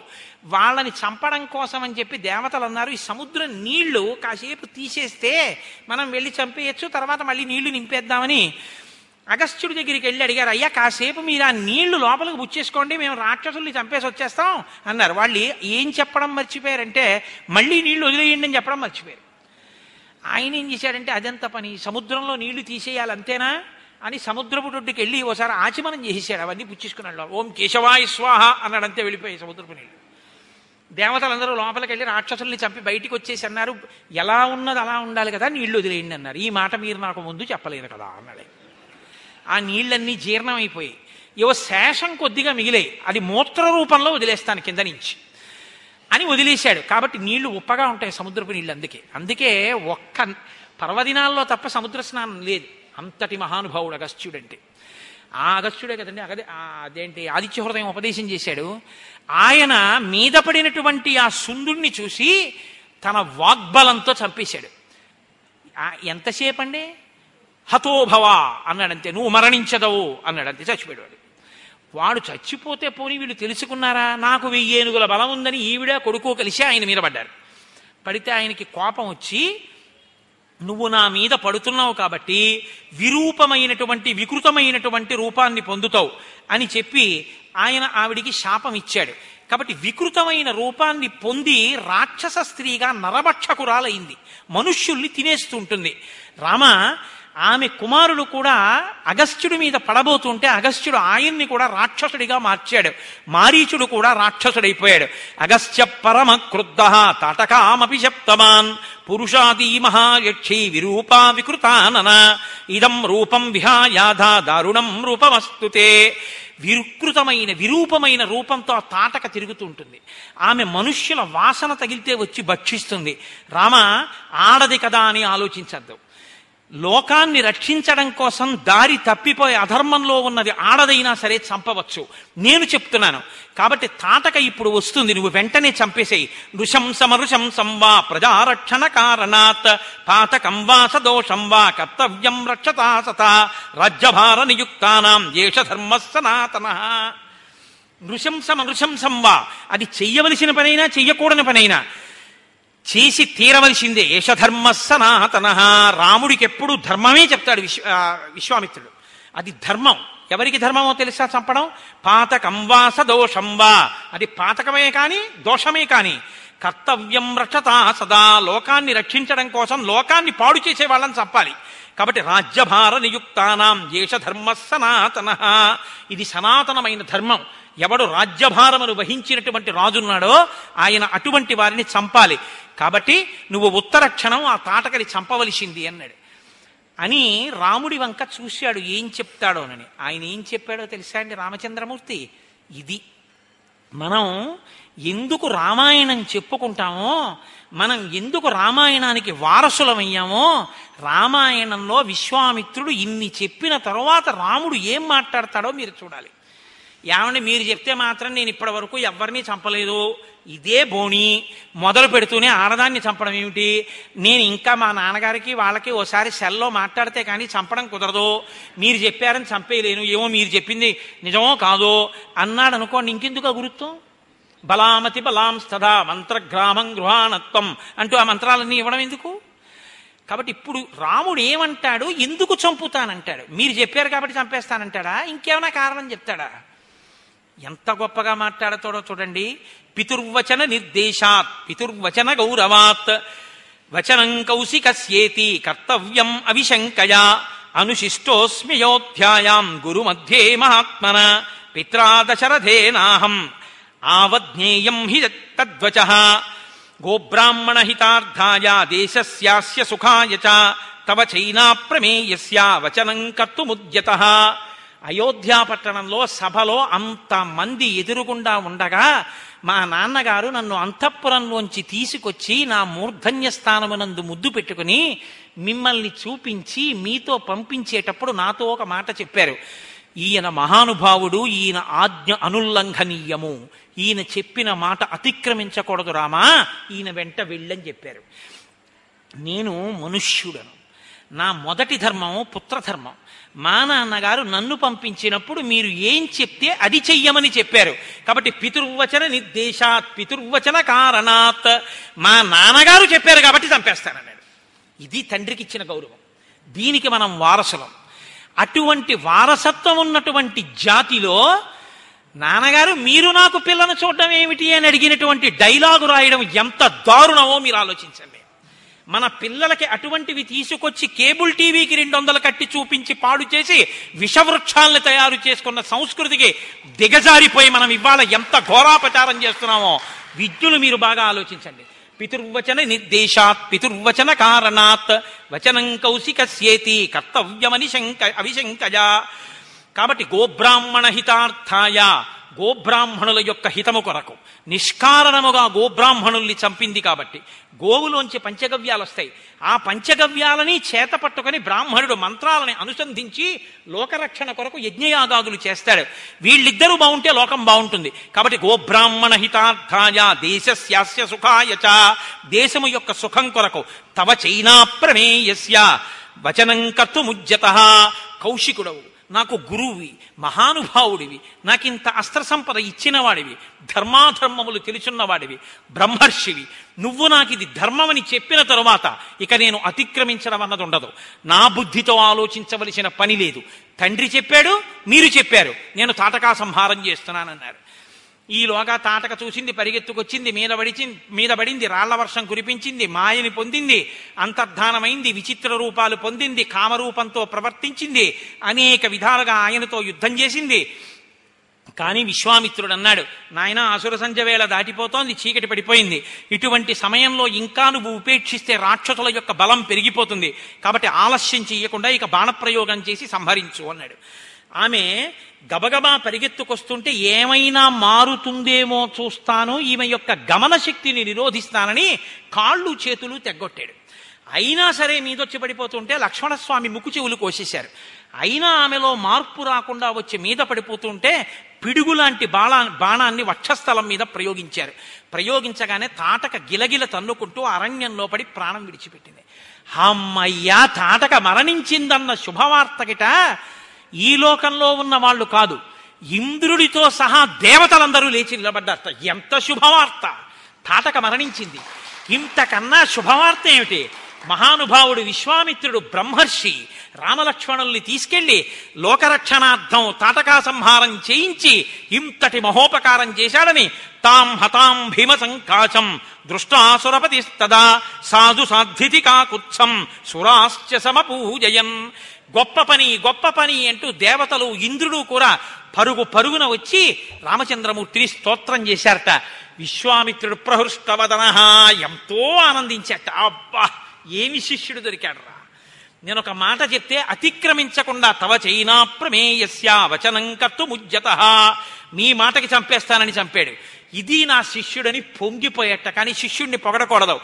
ఎంతో సంతోషించి, నాయనా రండి, మనం ఇక్కడ తాటకా సంహారం అయిపోయింది, మనందరం బయలుదేరుదామని చెప్పి చీకటి పడిపోయిన తర్వాత నిర్భయంగా మళ్ళీ ఇద్దరు పిల్లల్ని పెట్టుకుని చక్కగా వనంలోనే పడుకుని మంచి మంచి కథలతోటి చక్క చక్కటి విషయాలతోటి మళ్ళీ మనవలిద్దరినీ తాతగారు పట్టుకున్నట్టుగా పడుకోబెట్టుకుని ఎంతో మంచి కబుర్లు చెప్తూ ఆశ్రమంలో అక్కడ ఉన్నటువంటి వాళ్ళందరూ, చుట్టుపక్కల వాళ్ళందరూ కూడా వస్తే ఎంతో ఆనందంగా ఆ రోజు రాత్రి విశ్వామిత్రుడు రామలక్ష్మణులతో కలిసి పడుకుని నిద్రపోతున్నాడు.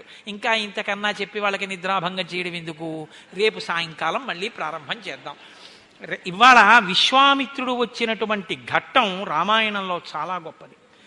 ఈ ఘట్టం ఎంత గొప్పదో రేపటి రోజు నేను ఒళ్ళు మరిచిపోయి చెప్పకుండా ఉంటే షణ్ముఖోత్పత్తి వస్తుంది, గంగావతరణ వస్తుంది. వాల్మీకి మహర్షి ఫలశ్రుతి చెప్పరు ఎక్కడ. ఇది వింటే ఇది వస్తుందని వాల్మీకి చెప్పరు. అటువంటిది షణ్ముఖోత్పత్తికి గంగావతరణానికి కూడా చెప్పారు. ప్రత్యేకించి గర్భిణీ స్త్రీలు విని తీరాలి షణ్ముఖోత్పత్తి. గంగావతరణం ఎవరు వింటారో వాళ్ళకి ఆ క్షణంలోనే పాపరాశి ధ్వంసం అయిపోతుందని చెప్పారు మహర్షి. అంత గొప్ప గంగావతరణం. రేపటి రోజున విశ్వామిత్రుడి వంశవృత్తాంతం, మారీచ సుబాహుల మరణం, ఈ ఘట్టాలన్నీ బహుశః రామచంద్రమూర్తి నాతో పలికించి ఎక్కడో ఉండిపోకుండా నన్ను కాపాడుగాక. అయితే రామచంద్రమూర్తి విశ్వామిత్రుణ్ణి కలుసుకున్నటువంటి శుభతరుణం, లేదా విశ్వామిత్రుడు రామచంద్రమూర్తిని తీసుకెళ్లినటువంటి ఈ శుభతరుణంలో సంపూర్ణ రామాయణ ప్రవచనం జరుగుతుండగా దేవాలయంలో రామచంద్రమూర్తి పొంగి పరవశించిపోయి ఉంటారు. ఇవాళ ఈ విశ్వామిత్రుడి పేరు వినగానే, ఆ వశిష్ఠుడి పేరు వినగానే తను ఆనాడు తండ్రి పేరు చెప్పి ఎంత పొంగిపోయాడో ధర్మం విని ఇవాళ రాముడు పొంగిపోతాడు. ఒక చేతకాని వాణ్ణి నేను చెప్తేనే అంత సంతోషిస్తాడు ఆయన. రేపటి రోజున సప్తర్షులకు పూజ చేస్తారు. అంటే వేదం చదువుకున్నటువంటి బ్రాహ్మణులు, విశ్వామిత్రుడు గోత్రంలో ఋషిగా ఉండి ఋషి సంతానంగా వచ్చినటువంటి వారిని ధర్మపత్ని సమేతంగా పిలిచి, అలాగే సప్తర్షి మండలంలో ఉండేటటువంటి ఏడుగురు ఋషుల్ని, ఏడుగురు భార్యలు, ఏడుగురు ఋషులు భార్యాసహితులై వచ్చి రామాలయంలో కూర్చుంటారు రేపు ఉదయం. కూర్చున్న తర్వాత వాళ్ళని మేళతాళాలతో ఈ మంటపంలోకి తీసుకొస్తారు. ఋషులు కూర్చోడానికి ఉపయోగించేటటువంటి ఆసనాల మీద ఏడుగురు ఋషుల్ని బ్రహ్మస్థానంలో కూర్చున్న వ్యక్తి శ్లోకంతో ఆవాహన చేస్తారు. అయ్యా, మీరు మీ ధర్మపత్నితో కలిసి రండి అని పిలుస్తారు. హరిప్రసాద్ గారు వెళ్ళి చక్కగా వాళ్ళ అబ్బాయిని పక్కన నించోబెట్టుకోవాలి ధర్మానికి. కొడుకు కోడలు వెళ్ళి ఆ ఋషుల్ని వేదిక మీదకి తీసుకొస్తారు. ధర్మపత్ని సహితులై ఆ ఋషులందరూ కూర్చుంటారు. ఏడుగురు ఋషుల్ని అర్చిస్తారు. మీరు చూసి తీరాలి. ఋషికి ఇచ్చేటప్పుడు మామూలుగా ఇవ్వరు. ఒక రుద్రాక్ష తావళం, పెట్టుకోవడానికి విభూతి, ఆయన పెట్టుకోవడానికి బొట్టు, వేసుకోవడానికి యజ్ఞోపవీతం, ఇవన్నీ కూడా ఆయనకి రేపటి రోజున బహూకరిస్తారు. ఈ బహూకరించేటటువంటి ప్రయత్నం చాలా గొప్పగా ఉంటుంది. ఈ కార్యక్రమం రేపు ఉదయం ఖచ్చితంగా పది గంటలకి ప్రారంభమవుతుంది. రాముడు కాలనియమం పాటించే వ్యక్తి, విలంబనం మంచిది కాదు. అందుకని మనం తొందరగా వస్తే లోపల చక్క చూడ్డానికి వీలుగా మనం కూర్చునే అవకాశం ఉంటుంది. పైగా రేపటి రోజున ఈ ఋషులందరినీ పిలుస్తుంటే, వాళ్ళు వేదిక మీద పూజ అందుకుంటుంటే రామచంద్ర ప్రభువు పరవశించిపోతాడు. ఆ సప్తర్షుల యొక్క కాళ్ళు కడిగినటువంటి జలాలన్నీ కూడా మనందరి మీద సంప్రోక్షిస్తారు. ఇది మహదవకాశం. సంపూర్ణ రామాయణాంతర్గతంగా జరుగుతున్నటువంటి విశేష కార్యక్రమం కాబట్టి రేపు ఉదయం తొమ్మిది గంటలకే మీ అందరూ చక్కగా మీ కుటుంబాలతో వచ్చి ఆ కార్యక్రమాన్ని చూసి, సప్తర్షుల యొక్క పాదములను ప్రక్షాళనం చేసినటువంటి జలాల్ని శిరస్సు మీద చల్లించుకుని కృతార్థులగుదురుగాక అని ఆహ్వాన కమిటీ వారి తరపున నేనే మీ అందరికీ ఆహ్వానం పలికేస్తూ, ఇక పిల్లలతో శ్రీరామనామం రాయించాలి అని నిన్నటి రోజున మనం సంకల్పం చేసి ఉన్నాం. ఇప్పుడు వాళ్ళకి పరీక్షలు అవుతున్నాయిట. అందుకని ఏదో ఇరవై మూడో తారీఖునో ఎప్పుడో దాటితే వాళ్ళు చాలా స్వేచ్ఛగా స్వతంత్రంగా రాగలరు. ఇప్పుడైతే కొంచెం బెరుకుగా, అయ్యో మనం చదువు వదిలేమని భయం ఉంటుందేమో అని, వాళ్ళ కర్తవ్యం మనం పాడు చేయకూడదు కనుక ఇరవై మూడో తారీఖున వాళ్ళ పరీక్షలు అయిపోతాయి కాబట్టి మీకు బహుశా ఇరవై నాలుగు ఇరవై ఐదుల్లో ఉంటుంది. ఆ డేట్ అనౌన్స్ చేస్తాం. చక్కగా అందరం మన పిల్లల్ని, పక్క పిల్లల్ని తీసుకొద్దాం. ఒక అరగంటో ఒక నలభై ఐదు నిమిషాలు వాళ్ళు శ్రీరామ శ్రీరామ అని రామన్ రాస్తారు. అది వాళ్ళని కాపాడి తీరుతుంది. నాకు పరిపూర్ణమైన విశ్వాసం ఉంది. వాళ్ళందరికీ రామమాడలు బహూకరించి పంపిద్దాం. కాబట్టి రేపు ఉదయం విశేష కార్యక్రమం తిలకించడానికి ఉదయం తొమ్మిది గంటలకి పది గంటలకి మధ్యలోనే వచ్చేసేయండి. రేపు సాయంకాలం ఆరు గంటల ముప్పై నిమిషాలకు యథాతథంగా శ్రీరామాయణ ప్రవచన కార్యక్రమం కూడా ప్రారంభం అవుతుంది. మంగళాశాసనపరై మదాచార్య పురోగమై సర్వైశ్చ పూర్వైరాచార్యై సత్కృతాయాస్తు మంగళం. మంగళం కోసలేంద్రాయ మహనీయ గుణాత్మనే చక్రవర్తి తనూజాయ సర్వభౌమాయ మంగళం. ఉమాకాంతాయ కాంతాయ కామితార్థప్రదాయినే శ్రీగిరీషాయ దేవాయ మలినాథాయ మంగళం. కరచరణకృతం వా కర్మవాక్కాయజం వా శ్రవణనైనజం వా మానసం వాపరాధం విహితమ విహితం వా సర్వమేత్తక్షమస్మా శివ శివ కరుణాబ్ధే శ్రీ మహాదేవ శంభో. సర్వం శ్రీ ఉమామహేశ్వర బ్రహ్మార్పణమస్తు. స్వస్తి. ఇంత పవిత్రమైనటువంటి ఘట్టాన్ని విన్న రోజున రామనామం చెప్తే రాముడు ఇంకా పొంగిపోతాడు కదండి. రోజు తిన్నన్నం తింటున్నామన్నారు విశ్వనాథ వారు. పదకొండు సార్లు రామనామం చెప్పుకుని వెళ్ళిపోతే కదా వాక్కున్నందుకు అదృష్టం. కాబట్టి చక్కగా నీ చెప్పక్కర్లేదు, మీ అందరూ చెప్పాలా మేము చెప్తామంటారు. కాబట్టి చక్కగా కూర్చుని చెప్పండి శ్రద్ధాళువులై. ఏదో వెళ్ళిపోతూ వెళ్ళిపోతూ మాట్లాడితే చిన్నబుచ్చుకోడు రాముడు. కూర్చుని చెప్పండి, సంతోషిస్తాడు. నా కథ వినడానికైతే కూర్చున్నారు, నా పేరు చెప్పడానికైతే లేచి నిలబడి వెళ్ళిపోతూ చెప్తున్నారు. చూసావా సీత అంటాడు, చిన్నబుచ్చుకుంటాడు. కాబట్టి కూర్చోండి.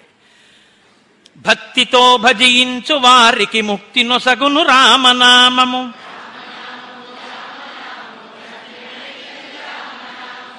శిష్టజనముల దివ్య దృష్టికి స్పష్టమగు శ్రీరామనామము. యుద్ధమందు మహోగ్ర రాక్షస యాగధంసము రామనామము.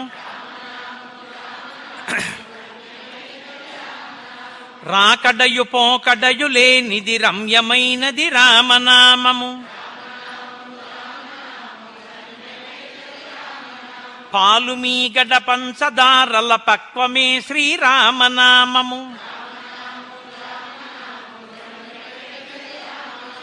విజ్ఞుడగు గురునాశ్రయించిన విశదమగు శ్రీరామనామము.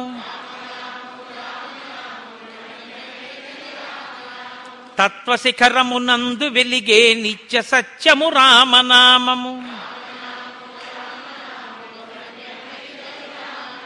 జపతపంబుల కర్కమైనది జగతిలో శ్రీరామనామము. అంబరీషుని పూజలకు కైవల్యమొసగిన రామనామము. అలకు చేలుని చేతి అటుకులు ఆరగించిన రామనామము. జానకీ హృత్కమలమందున అలరుచున్నది రామనామము. మూడు నదులను దాటి వారికి మోక్షలక్ష్మియే రామనామము. రాక్షసులను తరిమి కొట్టిన నామమే శ్రీరామనామము.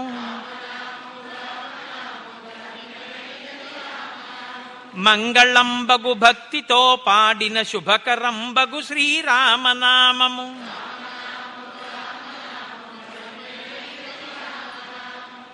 స్వస్తి.